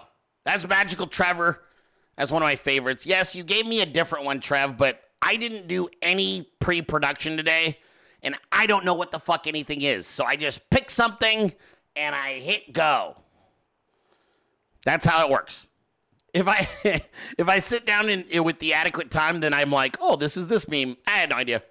I just pick some shit. I'm like, oh, that's a meme I like. I'll play that right now. That's how it works. I'm not making any sandwiches. Get the fuck out of here. I'm gonna ban half my chat right now. No, I have your other throwback, Trev. I play what I want. I play what I want around here and what I can identify. I didn't know what that was. I'm like, here you go. I got a bunch of throwback. I think this is a throwback meme too. I'm not gonna play it yet, but I think I have another. I have a bunch of fucking memes in here. I just got a bunch. That's what I do. Yeah, that's what we do. Yeah, DLive is out here simping for my wife. You bunch of fucking cucks. What is wrong with you? Like, Red is so great. It's so funny how she does a thing. Ra- Rumble doesn't tolerate that shit. I'm looking at Rumble. They're they are completely anti that behavior. Wait a minute. What the fuck? Oh God, my whole audience. Jesus, the culture of simping is so disgusting. Okay, you know what? I'm done. No, no, no, it's fine. It's fine. It's fine. I see you guys down there.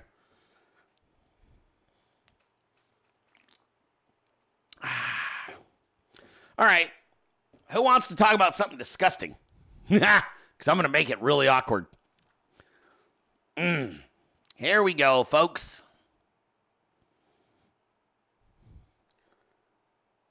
Longtime Hillary Clinton aide Huma Abedin, 47, is reportedly now dating billionaire George Soros' son, 38 year old Alex Soros.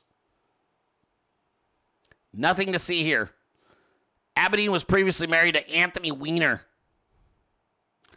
Abedin split up with her pedophile husband after he was busted for having an online sexual relationship with a 15 year old high school girl. Weiner was about 50 years old at the time. All right. Bro. Bro. Okay. Now, his choice to date an older woman, I'm going to respect that as simply that's a matter of preference. Okay? That's a matter of preference, and I'm not going to say anything derogatory about it. It's probably it's not something that I would opt for, but I it's cool. Like I get it. Everybody has different different strokes for different folks. Or maybe it just doesn't matter. You're like, oh, I don't care. We're only about you know whatever, fucking nine years apart. So I'm not to judge that choice. But having a serious relationship with Anthony Weiner's leftovers, with his sloppy seconds. And the thing is, she is a fucking hoe. She fucked so she fucked that Bradley Cooper. Are you kidding me? She was fucking Bradley Cooper for a while. Silver Linings playbook guy. All right, listen. You're 38 years old. Your dad is a supervillain who's mega rich. And the best you could pull was this frail, worn out piece of ass? Are you kidding me? What? What the fuck does Huma Abedin got going on that we don't know about? Like, what is going on? I mean, is it just, is it strong ass head game? Is there something else we don't know about? How is this even possible? If my dad is a supervillain with billions of dollars who's on the verge of croaking, I I would not be dating Anthony fucking Weiner's ex. I mean, gross, dude. Gross. Now, yes, there's rumors about Hillary. I'm not even mentioning that. I'm sticking with what I know. What I know is Huma Abedin is a busted piece of ass who 100% was getting fucking plowed by Anthony Weiner and Bradley Cooper at different points.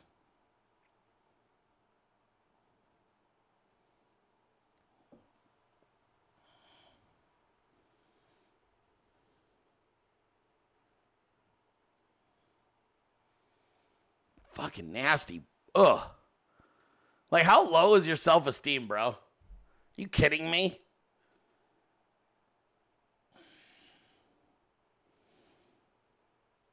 You guys are pretty conspiratorial.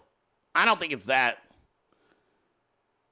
I, I don't think it's that. I think there's, there's too many conspiracies. I think it's it's uh I don't know if we've ever seen his mother because George probably had her disappeared or something. So he probably has a mommy complex. She was willing to change his diaper. She's like, I'll change your diaper. I don't care. I'm into that kind of thing. Anthony Weiner was in the same things. He's like, oh, okay. I think that's the extent of it. It's not arranged marriage. Oh, she's the handler. Why the fuck would he need a handler? Like his dad is the superest of supervillains. Ugh. Just gross.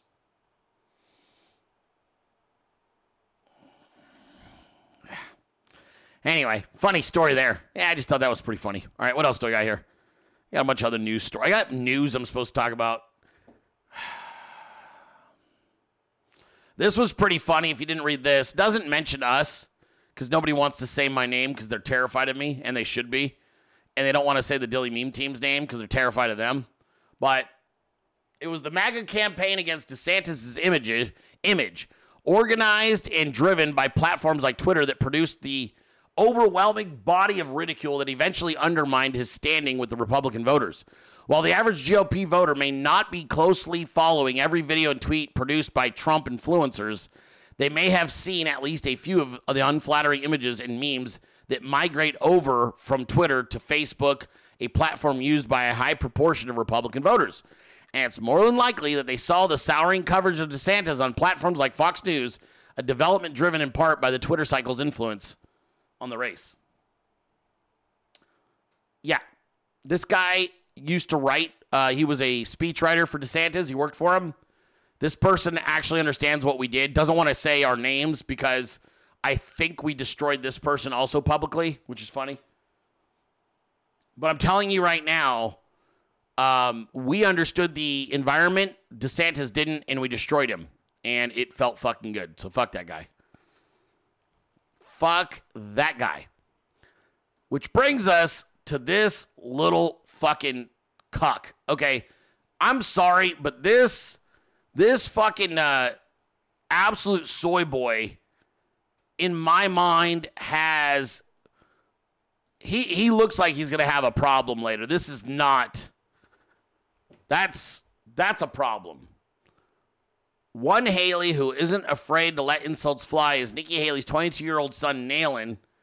He's hit the campaign trail and is taking shots at his mother's political attackers. Oh, kid. I understand. I get it. You don't know who your real dad is.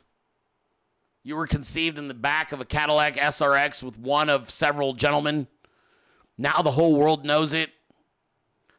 You're out here, you're scrawny. You're fucking you're you're cheesy looking. Your mom is a straight hoe. Oh, this is bad. This is bad. This is uh this is the kind of kid. Look, we're we're gonna do to this little fucker what we did to DeSantis. The difference is he might go shoot up a Starbucks for it. And uh I'm just telling you, he's already got that look, that fucked look. This kid is fucked seven ways from Sunday. You wanted smoke though, kid? Look, even that goofy, weird looking bitch in the back knows you're a creepy. Look at this fucking kid. You don't have any idea who your dad is. None. Not even a little bit of a chance. And you know it. And you fucking know it. And not only that, the guy who had to play your father for the last 22 years just went back to the Middle East because he didn't want to stick around and deal with your bitch mom. This is not the face of a well person. This kid is out here making his jokes. He tried insulting uh, Tim Scott. He's got the we- the weakest fucking insults I've ever heard. Yeah, this kid knows. He knows his dad's not his dad. And he's super pissed off that the Dilley meme team keeps highlighting what a dirty slut his mom is. How could they say this about my mom? Well, one of the s- several Johns that railed her in the back of the uh, Cadillac uh, has come forth to ca- clarify what version, uh, what what type of vehicle it was. So there's that. Yeah, this kid has no clue who his dad is. None. The fact that she's letting him speak at campaign events says a lot about the seriousness of her campaign, too. Imagine trusting your 22 year old twink bastard son to be like, oh, he's going to totally introduce me. He's going to get on the campaign trail. And do what? And do what? Tell, to go up there and defend you by trying to make shitty jokes about other people who know who their fathers are? Hmm? Yeah, that's a bad look. Nikki Haley, also, it tells you a lot about her maternal skills. The fact that she's letting this kid take the gunfire for her. Is that the most Nikki Haley shit ever? Using your own son as a fucking uh, vest in, uh, you know, from from all the attacks. Can you think of a more Nikki Haley thing to do than using your own flesh and blood as a real life fucking flak jacket? She's like, they're not calling me a whore to my face. They're calling me a whore to my son's face. It's better. It's better. That guy's a problem. That guy's a problem. They need what we need is the uh we need local PD to follow him around and figure out if he's got some where he's dumping bodies. I don't know what to tell you. Where is that kid dumping bodies? Because he's got the look. He's got the look. What do serial killers have in common, Randy? What do we having? What do they all have in common? Hmm. They usually have mommy issues, right? Mommy's a little too promiscuous, doing shit in front of them. Start out torturing animals and shit, grow their hair all weird like that. Eventually, start dumping bodies. Just saying. You better follow him around in that little piece of shit beamer he drives. See where he's dumping the fucking hookers.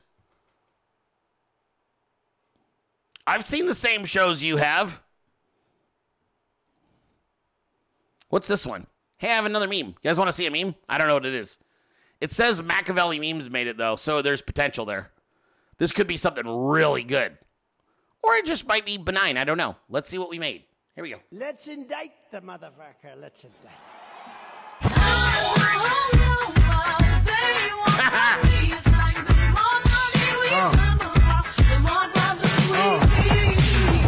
B-I-G-P-O, PPA, no info for the DEA. Federal agents mad cause I'm flagrant tap myself and the phone in the basement. My team supreme, stay clean. Triple beam, miracle dream. I be that. Catch a seat at all events bent. Gats in holsters, girls on shoulders. Playboy, I told ya, me and Mike to me, bruise too much, I lose too much. Step on stage, the girls boo too much. I guess it's cause run with lame dudes too much. Me lose my touch, never that. If I did, ain't no problem to get the gap where the true players at. Throw your rollies in the sky, waving side to side, and keep your hands high while I give your girl an eye. Player please, lyrically, nigga C, B-I-G-B flossing, jig on the cover of Fortune, five double O. It's my phone number, your man got the know. I got the dough, got the flow down, pizzazz, platinum plus, like Zizak, dangerous on Trizak, leave your ass pizzazz.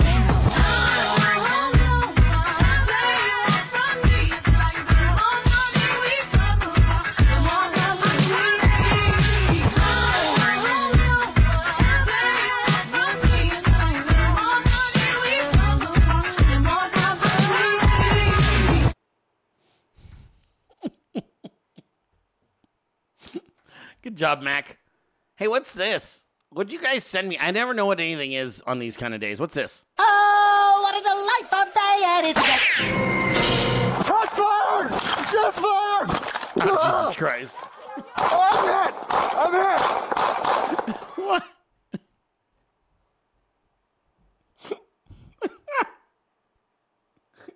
Who made that? That's not nice. We're not memeing him. You can't meme. You can't meme him. Oh, what a delightful day it is today. Hot fire! Jet fire! Ugh. Oh, I'm hit! I'm hit! It doesn't ever get old. It never gets old. It's it never gets old. Holy fuck, dude. It it never gets old. I don't even know what to say about this, dude. Fuck. Who made that? Was that Devil Dog? Who made that? It never gets old. I don't know how that that's gonna be funny forever. Where anytime I play that clip, it will always be funny.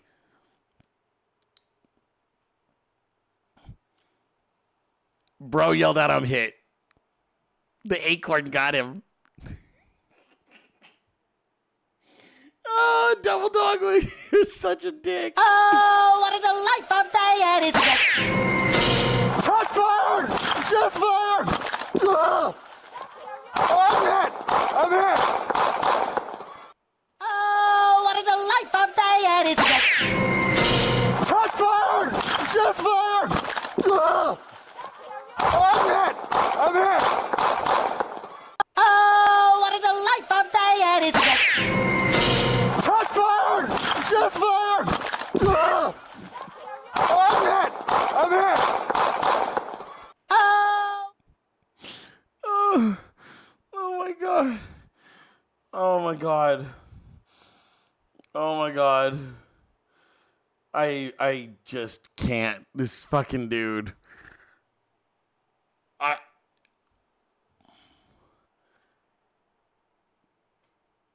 I did that one yesterday, and I, I literally didn't want to stop talking about it because it was the funniest fucking thing in the world.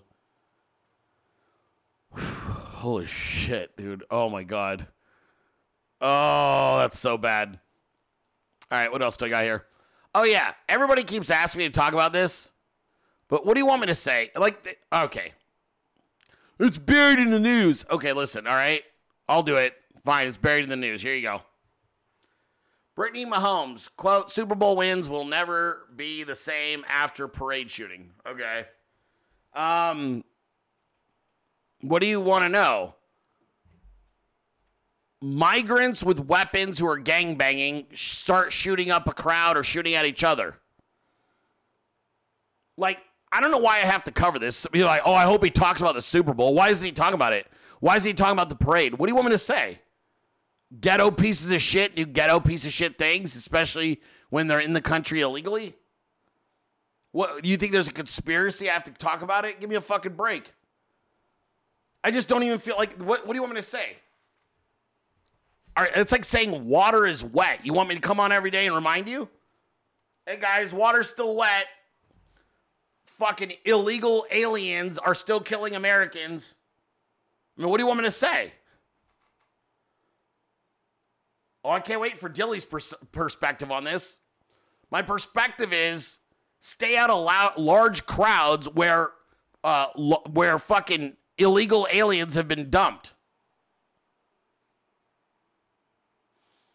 Also, and and maybe it's just an an, an era like an age thing. I'll be honest with you guys. I've never understood the appeal of the championship parade. Okay?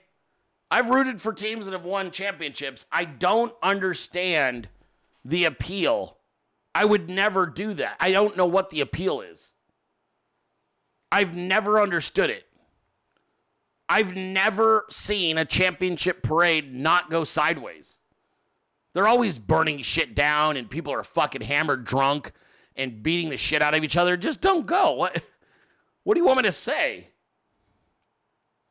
This doesn't change NFL championship parades forever. You cut fucking kidding me? Do we not remember what happened in Los Angeles when the Rams won it? Like they weren't fucking shooting each other there? The Eagles in 2018 or whatever the fuck it was? Championship parade's like the most gay ass thing I've ever seen.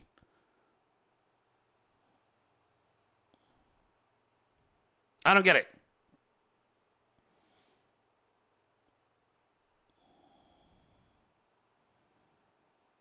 I I just don't get it. I don't understand. It's sports, I get. I'm a sports fan. I like watching competitive sports. I like watching strategy and I like fucking organized violence. I like sports. I love football. Football is my numero uno passion over anything else when it comes to, you know, stuff. I love football. I'd have been a football coach if I could have. I tried to be a football coach years ago. I was this close to becoming a football scout uh, in 2008 before the economy collapsed and I lost my dream job. That close. I had a hookup that worked for the 49ers and they were open to hiring me as a scout entry level job. I was like, I don't give a fuck. I'm good at noticing things. I'm I'm a very observant person. Let me I can do this. And then the uh the fucking stock market collapsed and then they started actually cutting jobs and that was it. Never never sniffed it again. So I love sports. I love football. I love competition. I like all, everything that goes into it. I don't understand championship parades.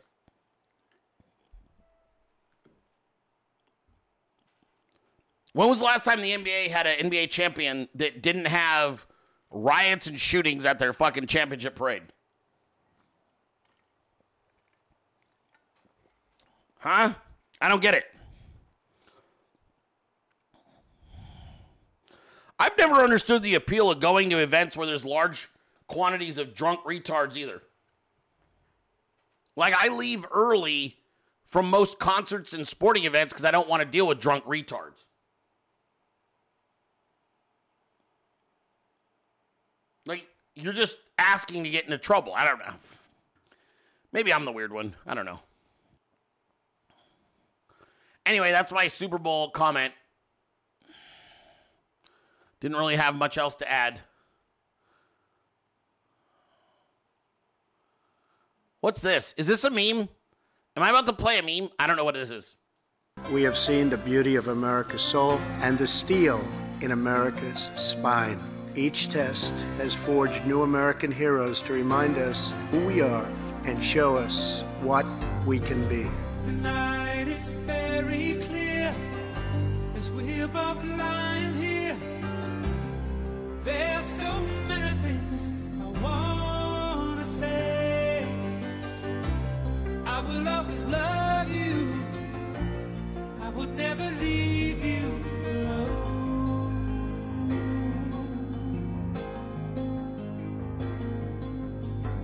Sometimes I just forget, say things I might regret. It breaks my heart to see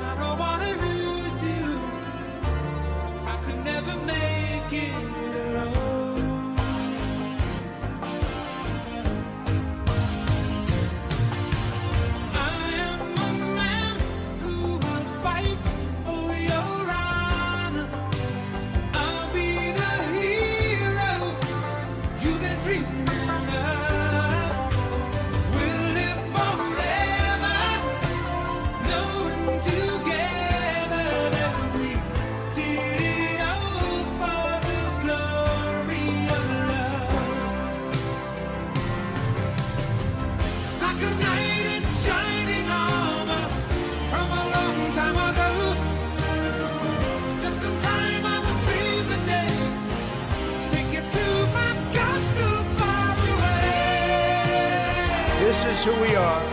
This is what we believe. And these are the values that will guide us as we strive to build an even better and greater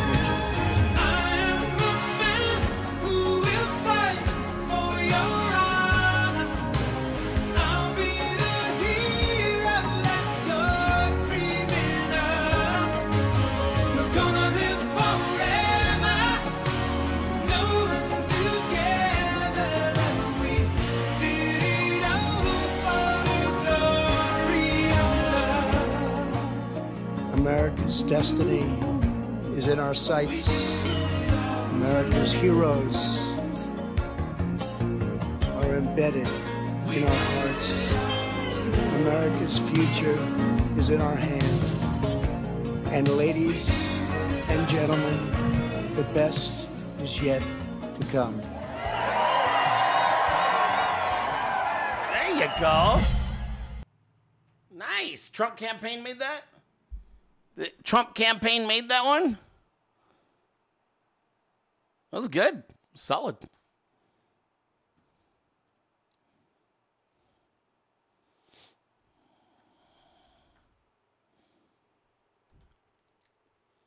You know what's cool? You know what's cool? All that's real. All that's real. Yeah, Trump posted it, right? Yeah, he killed that. Here's what I gotta tell you all of that is 100% real. Um,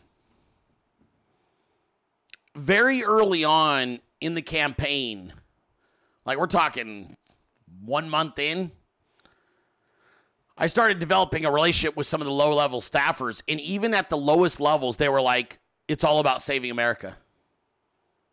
And they, they would tell me, well, it's just like the boss always says. And they would repeat things that he's saying. And it's fun because the stuff he tells them privately and the passion he's fighting for for this country is the same kind of stuff he'll tell you guys publicly. So it's the same both ways. I just want you to know that. Like, I want you to know that as somebody who's been privy to things that a lot of people haven't. It's been consistent since he announced in 2022. I was there when he announced. I was in contact with the campaign within a matter of weeks. And I've been like, you know, slowly developing that relationship ever since. And now, obviously, we I have great relationships, and so does my team with a lot of the senior team. But I'm telling you, that's the way they talk privately. Like we we talk privately that way about America. So like when you're talking to staff, we're like, okay, what do we got to do to save this country? What do we got to do? Well, it's all about. And one of the things I remember, it sticks out in my mind. One of the uh, staff members, she was telling me, she's like, well, just like the boss says, it's all about the people. Whatever we can do to help the people. It's one of the reasons that they mo like they wanted to take care of all the volunteers. They they try to take care of volunteers as much as possible. Why do you think, like, once they understood what the show is and they understood my, my, audience, you guys, and they understood who the memers were, why do you think everything is a green light? Actually, do you guys want to know another little inside? Uh, this actually just happened this weekend. I'll, I'll share. I don't think she'd mind me telling the story. Is are Lisa and John from K-Leave here? Can I tell the story about when you met Trump this weekend? I think the I think the meme team will appreciate this more than anything. Randy almost cried last night over dinner when I told her this story. Can I tell the story real quick? I think I think Lisa and John are here. Where are you guys at? Are they over on Rumble? Are they on DLive? Okay, Lisa says yes, she's on Rumble today. All right, so uh, last weekend, Lisa and John Hood, our sponsors from K Leave, met President Trump for the very first time, and they were able to take a picture with him. And he was very gracious, as he always is. Meme team, listen up. So, as they're meeting him, um, he's he's gracious. He says, you know, hello. They introduce themselves. He thanks them, but it's fairly standard. Let's put it that way. Okay? It's not there's nothing unique at this point that's jumping out right away. Until John shakes his hand and says, "We're here on behalf and representing the Dilley Meme team."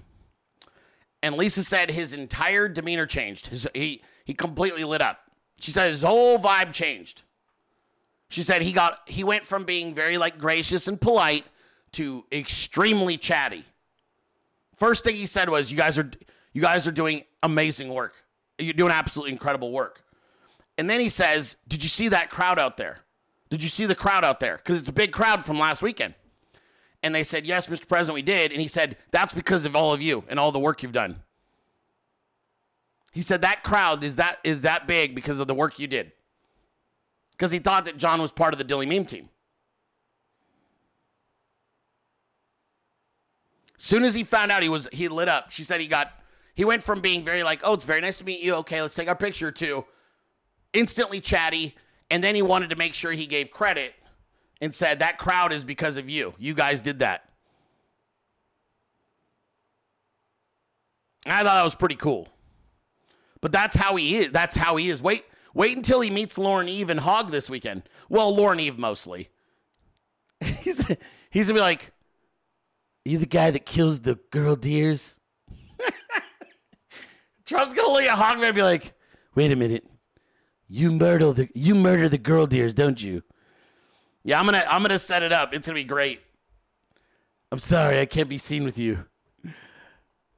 When he finds out, when he finds out that Lauren made the God made Trump video with her friends, and that she was one of the people that helped did all the visuals and stuff with Devil Dog and Bad Karma.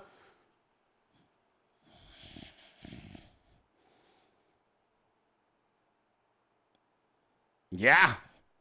Oh, this this weekend's gonna be a special one for the Dilley Meme team.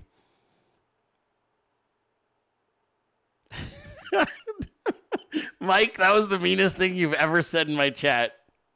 Mike just said the meanest thing I've ever seen. Mike, you're a dick. I don't know if Hogman even seen it. The meanest thing anybody has ever said in my chat was just said right now.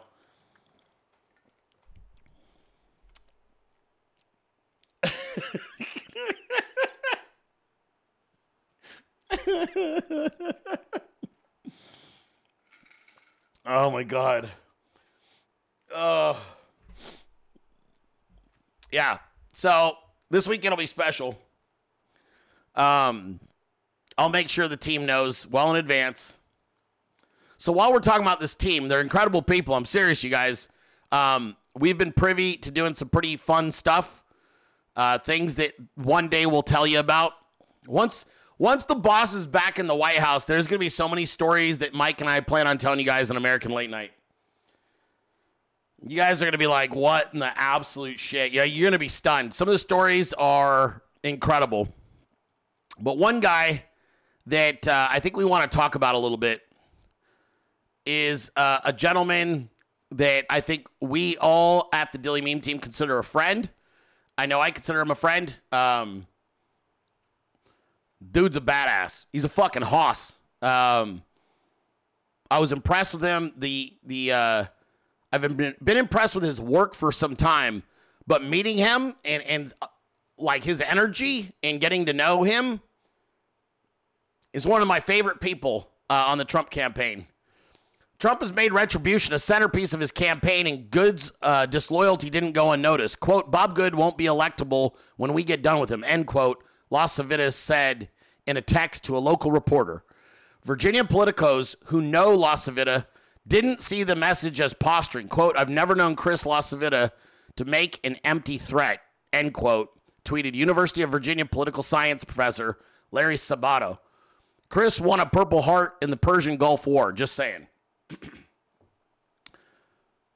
This is one of my favorite people in the campaign. He is a fucking hoss, okay? He's a big boy. He ain't, he ain't afraid of shit. He is all gas, no brakes. He's a gentleman, but you can tell he's got that edge to him. I don't know if anybody has ever given me a bigger fucking bear hug than Chris Losavitas. That's what I'll, I'll leave it at that. Same with Mike. He was he is a he is a big human being with big energy, and he was like, "Fuck yeah!" Maybe not like that, but I mean his energy was saying that. 2024 is shaping up to be very different. Donald Trump is a movement, explains former rep Tom Davis. That's how he won this thing originally, but it was kind of ragtag. This time he has everything going for him. He has a huge disciplined ground operation, a coordinated uh, message operation. A lot of that, Davis suspects, can be credited credited to LaCivita, whom he's known for decades from Virginia politics. He's the kind of guy that Trump listens to outside of the family and can take control. Like most aspiring strongmen, Trump has a thing for military people, which makes LaCivita a perfect fit. The operative enlisted in the Marines after graduating from Virginia Commonwealth University in 1991 and soon deployed to the Gulf War, where he was wounded by shrapnel in the face. He's a hoss. Um, I I'm not able to go into details, uh, but I'll tell you this. We instantly hit it off with him the, the the time that we met him and hung out. Instantly, instantly hit it off with him. You want to talk about kindred spirits? That guy is about as based as it gets. He is uh He was an he was a absolutely passionate guy, fired the fuck up, uh, high energy, um, big energy, funny, no nonsense. Uh, he's a Marine. Yeah, he was a fucking Marine. Like it, by every measure, he's a Marine. Um, and the left is panicking right now, you guys, because I want you to understand why there's panic, even the Rhino establishment. So now, given what I just told you, okay, and this guy is a super fan, okay, he loves the memes, he loves the fucking the the more uh, just relentless and and just nonstop and fucking just he appreciates this level of savagery, okay? Now, given what I just told you, here's what's coming down the pipeline. LaCivita would sign off on key spending decisions, including which vendors the RNC chooses for mailings, polling, and TV ads. LaCivita and fellow Trump senior advisor Susie Wiles are expected to make budget recommendations for both the RNC and the Trump campaign. Between the campaign, the RNC, and supporting GOP committees, it's expected to amount to a billion plus enterprise. Chris is about to be in charge, basically, of all spending at the GOP. This is what they're in the process of removing Ronna McDaniel for. If Ronna is removed and Trump's guy is installed, Chris LaCivita is expected to take over the role of handling the money. This is like, you want to talk about hijacking the Republican Party? This is the finish 'em move. This is the fucking uh, stone cold stunner on the GOP. He's also told reporters just before the Iowa caucus last month that the collector's edition caucus training book and gold embroidered hats for volunteers cost us a damn fortune. But he added that shit matters to our operation, and that's run by volunteers. It's about creating this team atmosphere, the we're all in it together kind of thing. LaCivita was described by operatives who have worked with him as a bulldog, easy to work with unless you're a bullshitting. Unless you're bullshitting. This is probably why we liked one another so much. We hit it off instantly because no bullshit, no veneer. He fucking loved California. They hit it off instantly. I was like, I could talk to this dude for hours. No nonsense, straightforward kind of guy. Uh, his campaign history includes leading the Swift Boat Veterans for Truth campaign, which in 2004 questioned Democratic nominee John Kerry's Vietnam War record. Uh, it didn't just question John Kerry's war record, it finished John Kerry's presidential campaign. Let's be honest. Let's be honest.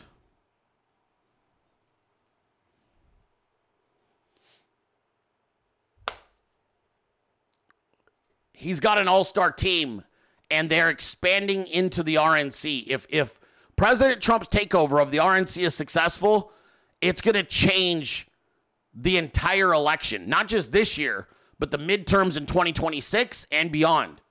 This is how you actually fucking win. Because we're this close to Trump's people, including Laura Trump, joining the RNC in all senior positions. I feel like you guys don't maybe fully grasp. This is where you start being able to actually vet the shit out of congressmen, vet the shit out of Senate candidates, vet the shit out of gubernatorial candidates. This is where you actually start, we take over everything. Where it isn't just Donald Trump and a bunch of fucking uh, scumbag, you know, rhinos in in uh, Congress. All of a sudden, you're making. I mean, this is how you you take the party over completely. Chris Lasavitis, they're afraid of him. Understand, and there's you should fucking be if you've met the guy. You should be scared of that fucking guy. He's intense and he's a big dude and he is a he's relentless. He is fucking relentless. He's a house, okay? And so I can understand why they're nervous because if he gets the keys to the kingdom financially with Laura Trump and then Trump's guy at the top of that food chain fundraising,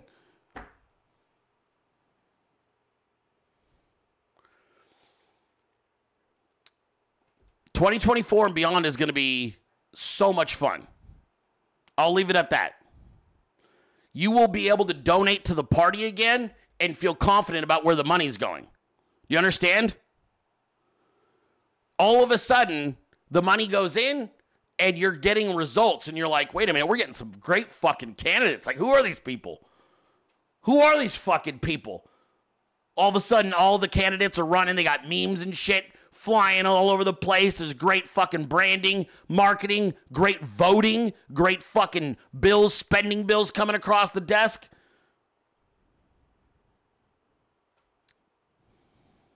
I'm just telling you. This story was one of the biggest stories that went under the radar um, this week, and uh, I'm I'm still pumped about it. You know, I'm excited. The potential is there for a very very big take takeover of the RNC, and I believe they're going to be successful. I believe they're going to be successful. They have the right team to do it. Could be exciting, very exciting. Now for that throwback that Trevi wanted me to play. The poorest way to face life is to face it with a sneer. There are many men who feel a kind of twisted pride in cynicism. There are many who confine themselves to criticism of the way others do what they themselves dare not even attempt. There is no more unhealthy being, no man less worthy of respect than he who either really holds or feigns to hold an attitude of sneering disbelief toward all that is great and lofty, whether in achievement or in that noble effort which, even if it fails, comes to second achievement. It is not the critic who counts, not the man who points out how the strong man stumbles, or where the doer of deeds could have done them better. The credit belongs to the man who is actually in the arena, whose face is marred by dust and sweat and blood, who strives valiantly, who errs, who comes short again and again because there is no effort without error and shortcoming. But who does actually strive to do the deeds? Who knows great enthusiasms, the great devotions? Who spends himself in a worthy cause? Who, at the best, knows in the end the triumph of high achievement? And who, at the worst, if he fails. At least fails while daring greatly. So that his place shall never be with those cold and timid souls who neither know victory nor defeat.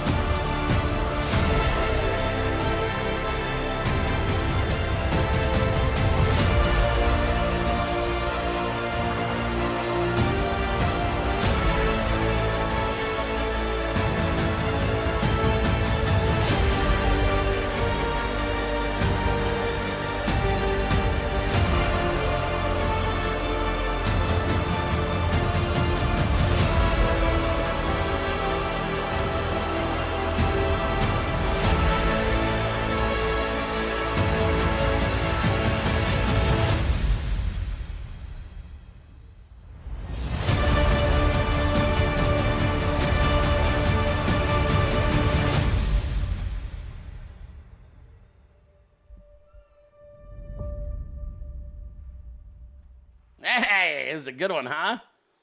Trev killed that thing. Good job. Thank you, Magical Trevor. Ah. Big things popping. I tell you what.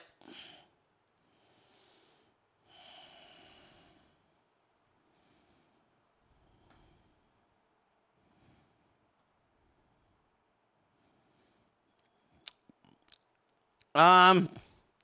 All right. Here's a couple of. Here's uh, here's the George Soros story. You guys thought I was joking. What a fucking shit weasel. God.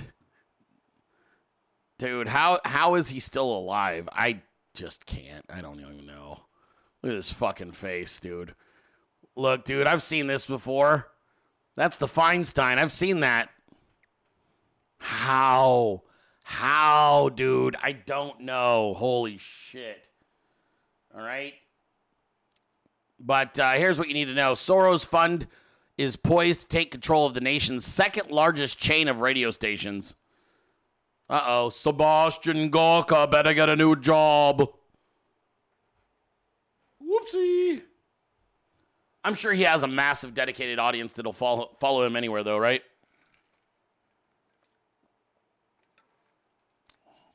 I'm sure it'll be fine. No big deal. No big deal.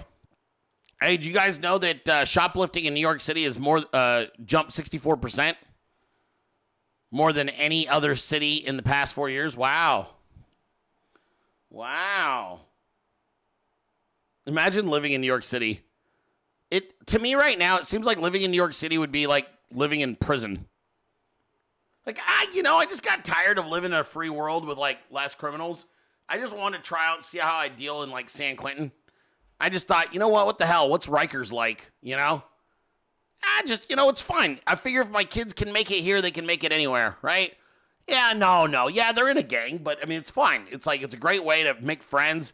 Me and my wife don't really have time to raise them anyway because we're working nonstop to cover the rent. So uh, it's fine. I mean, at least they've got a group of people they're together with and, and they seem to all like the same things.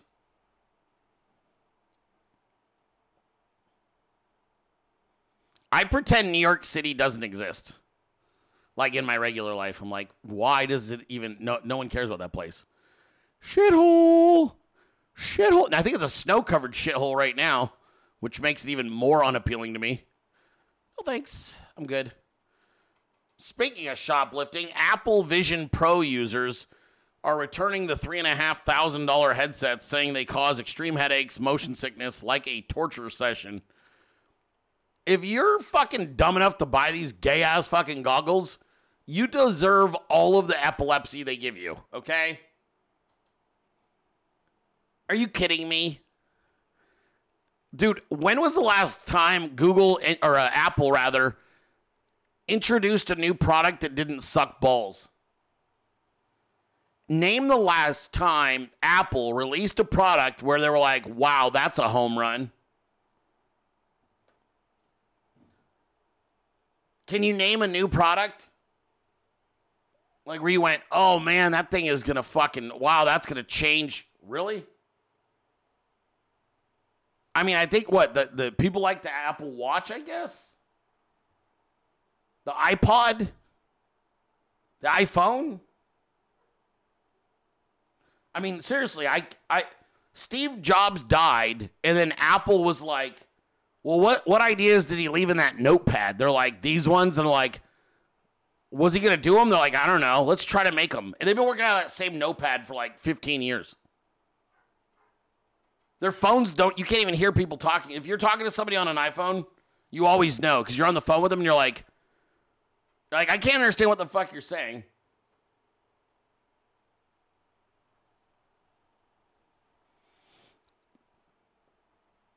I own a Apple, like my my uh, broadcast computer is an Apple, and I have no complaints because I only use it for one thing.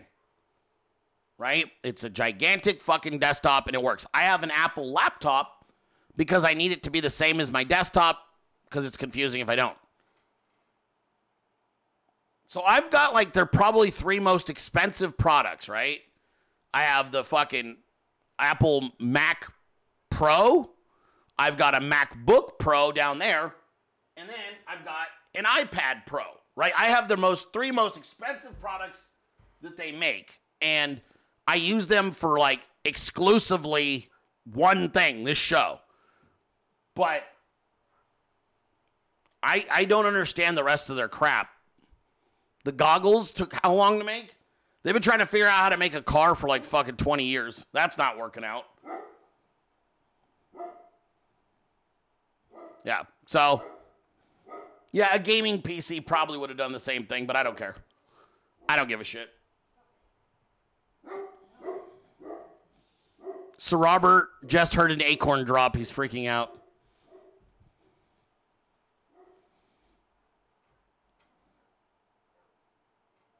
Yeah, like I use this computer and I in full disclosure, it's awesome. Like this thing's rock fucking solid. Um, I've had plenty of issues with PCs in the past. This thing is just I don't ever have to worry about it. It always works. If it doesn't work, it's because the software's having a problem, not the computer itself. So, yeah, you guys heard Bob. Shots fired.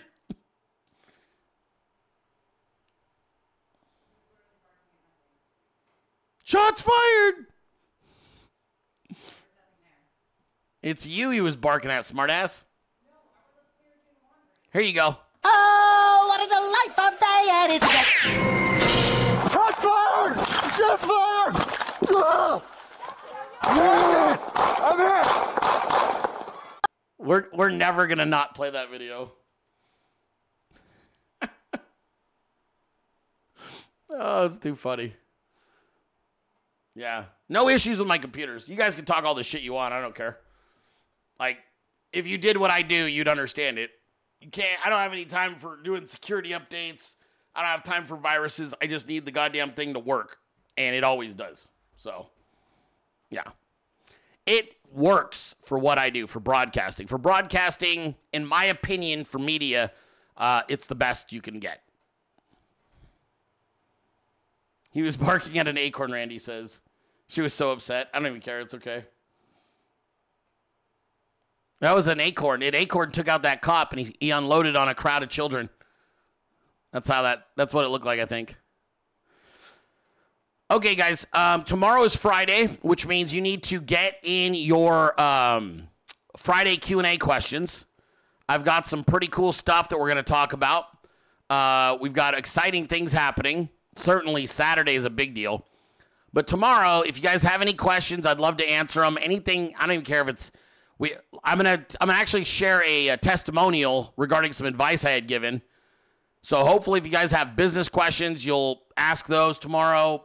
Personal questions, um, you know, whatever you got for me, throw it at me. You can email it over, and I'll do my best to answer for you guys. But uh, I'm gonna get ready. I have a three o'clock appointment now to be on with uh, Pastor Darrell Scott, so that should be fun.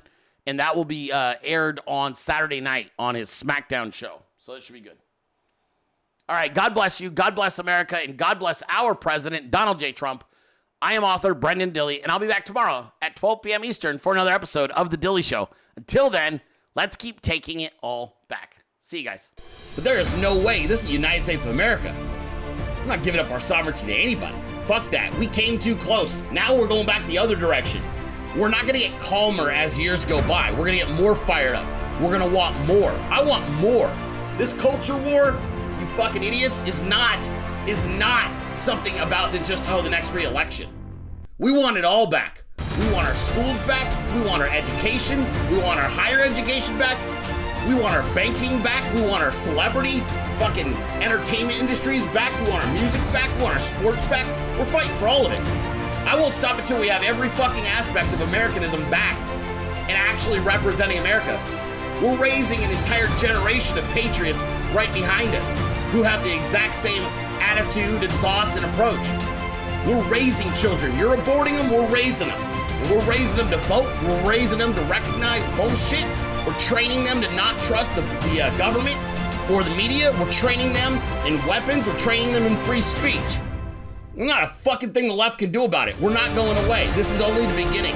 Globalism was a failed idea. That was the George Bush era Republican, RINO, sellout, scumbag, globalist approach to things. This is a new America. This is a new America that resembles the old America, except for with a lot more wisdom. And you're just gonna have to get used to it, lefties. We're not going anywhere.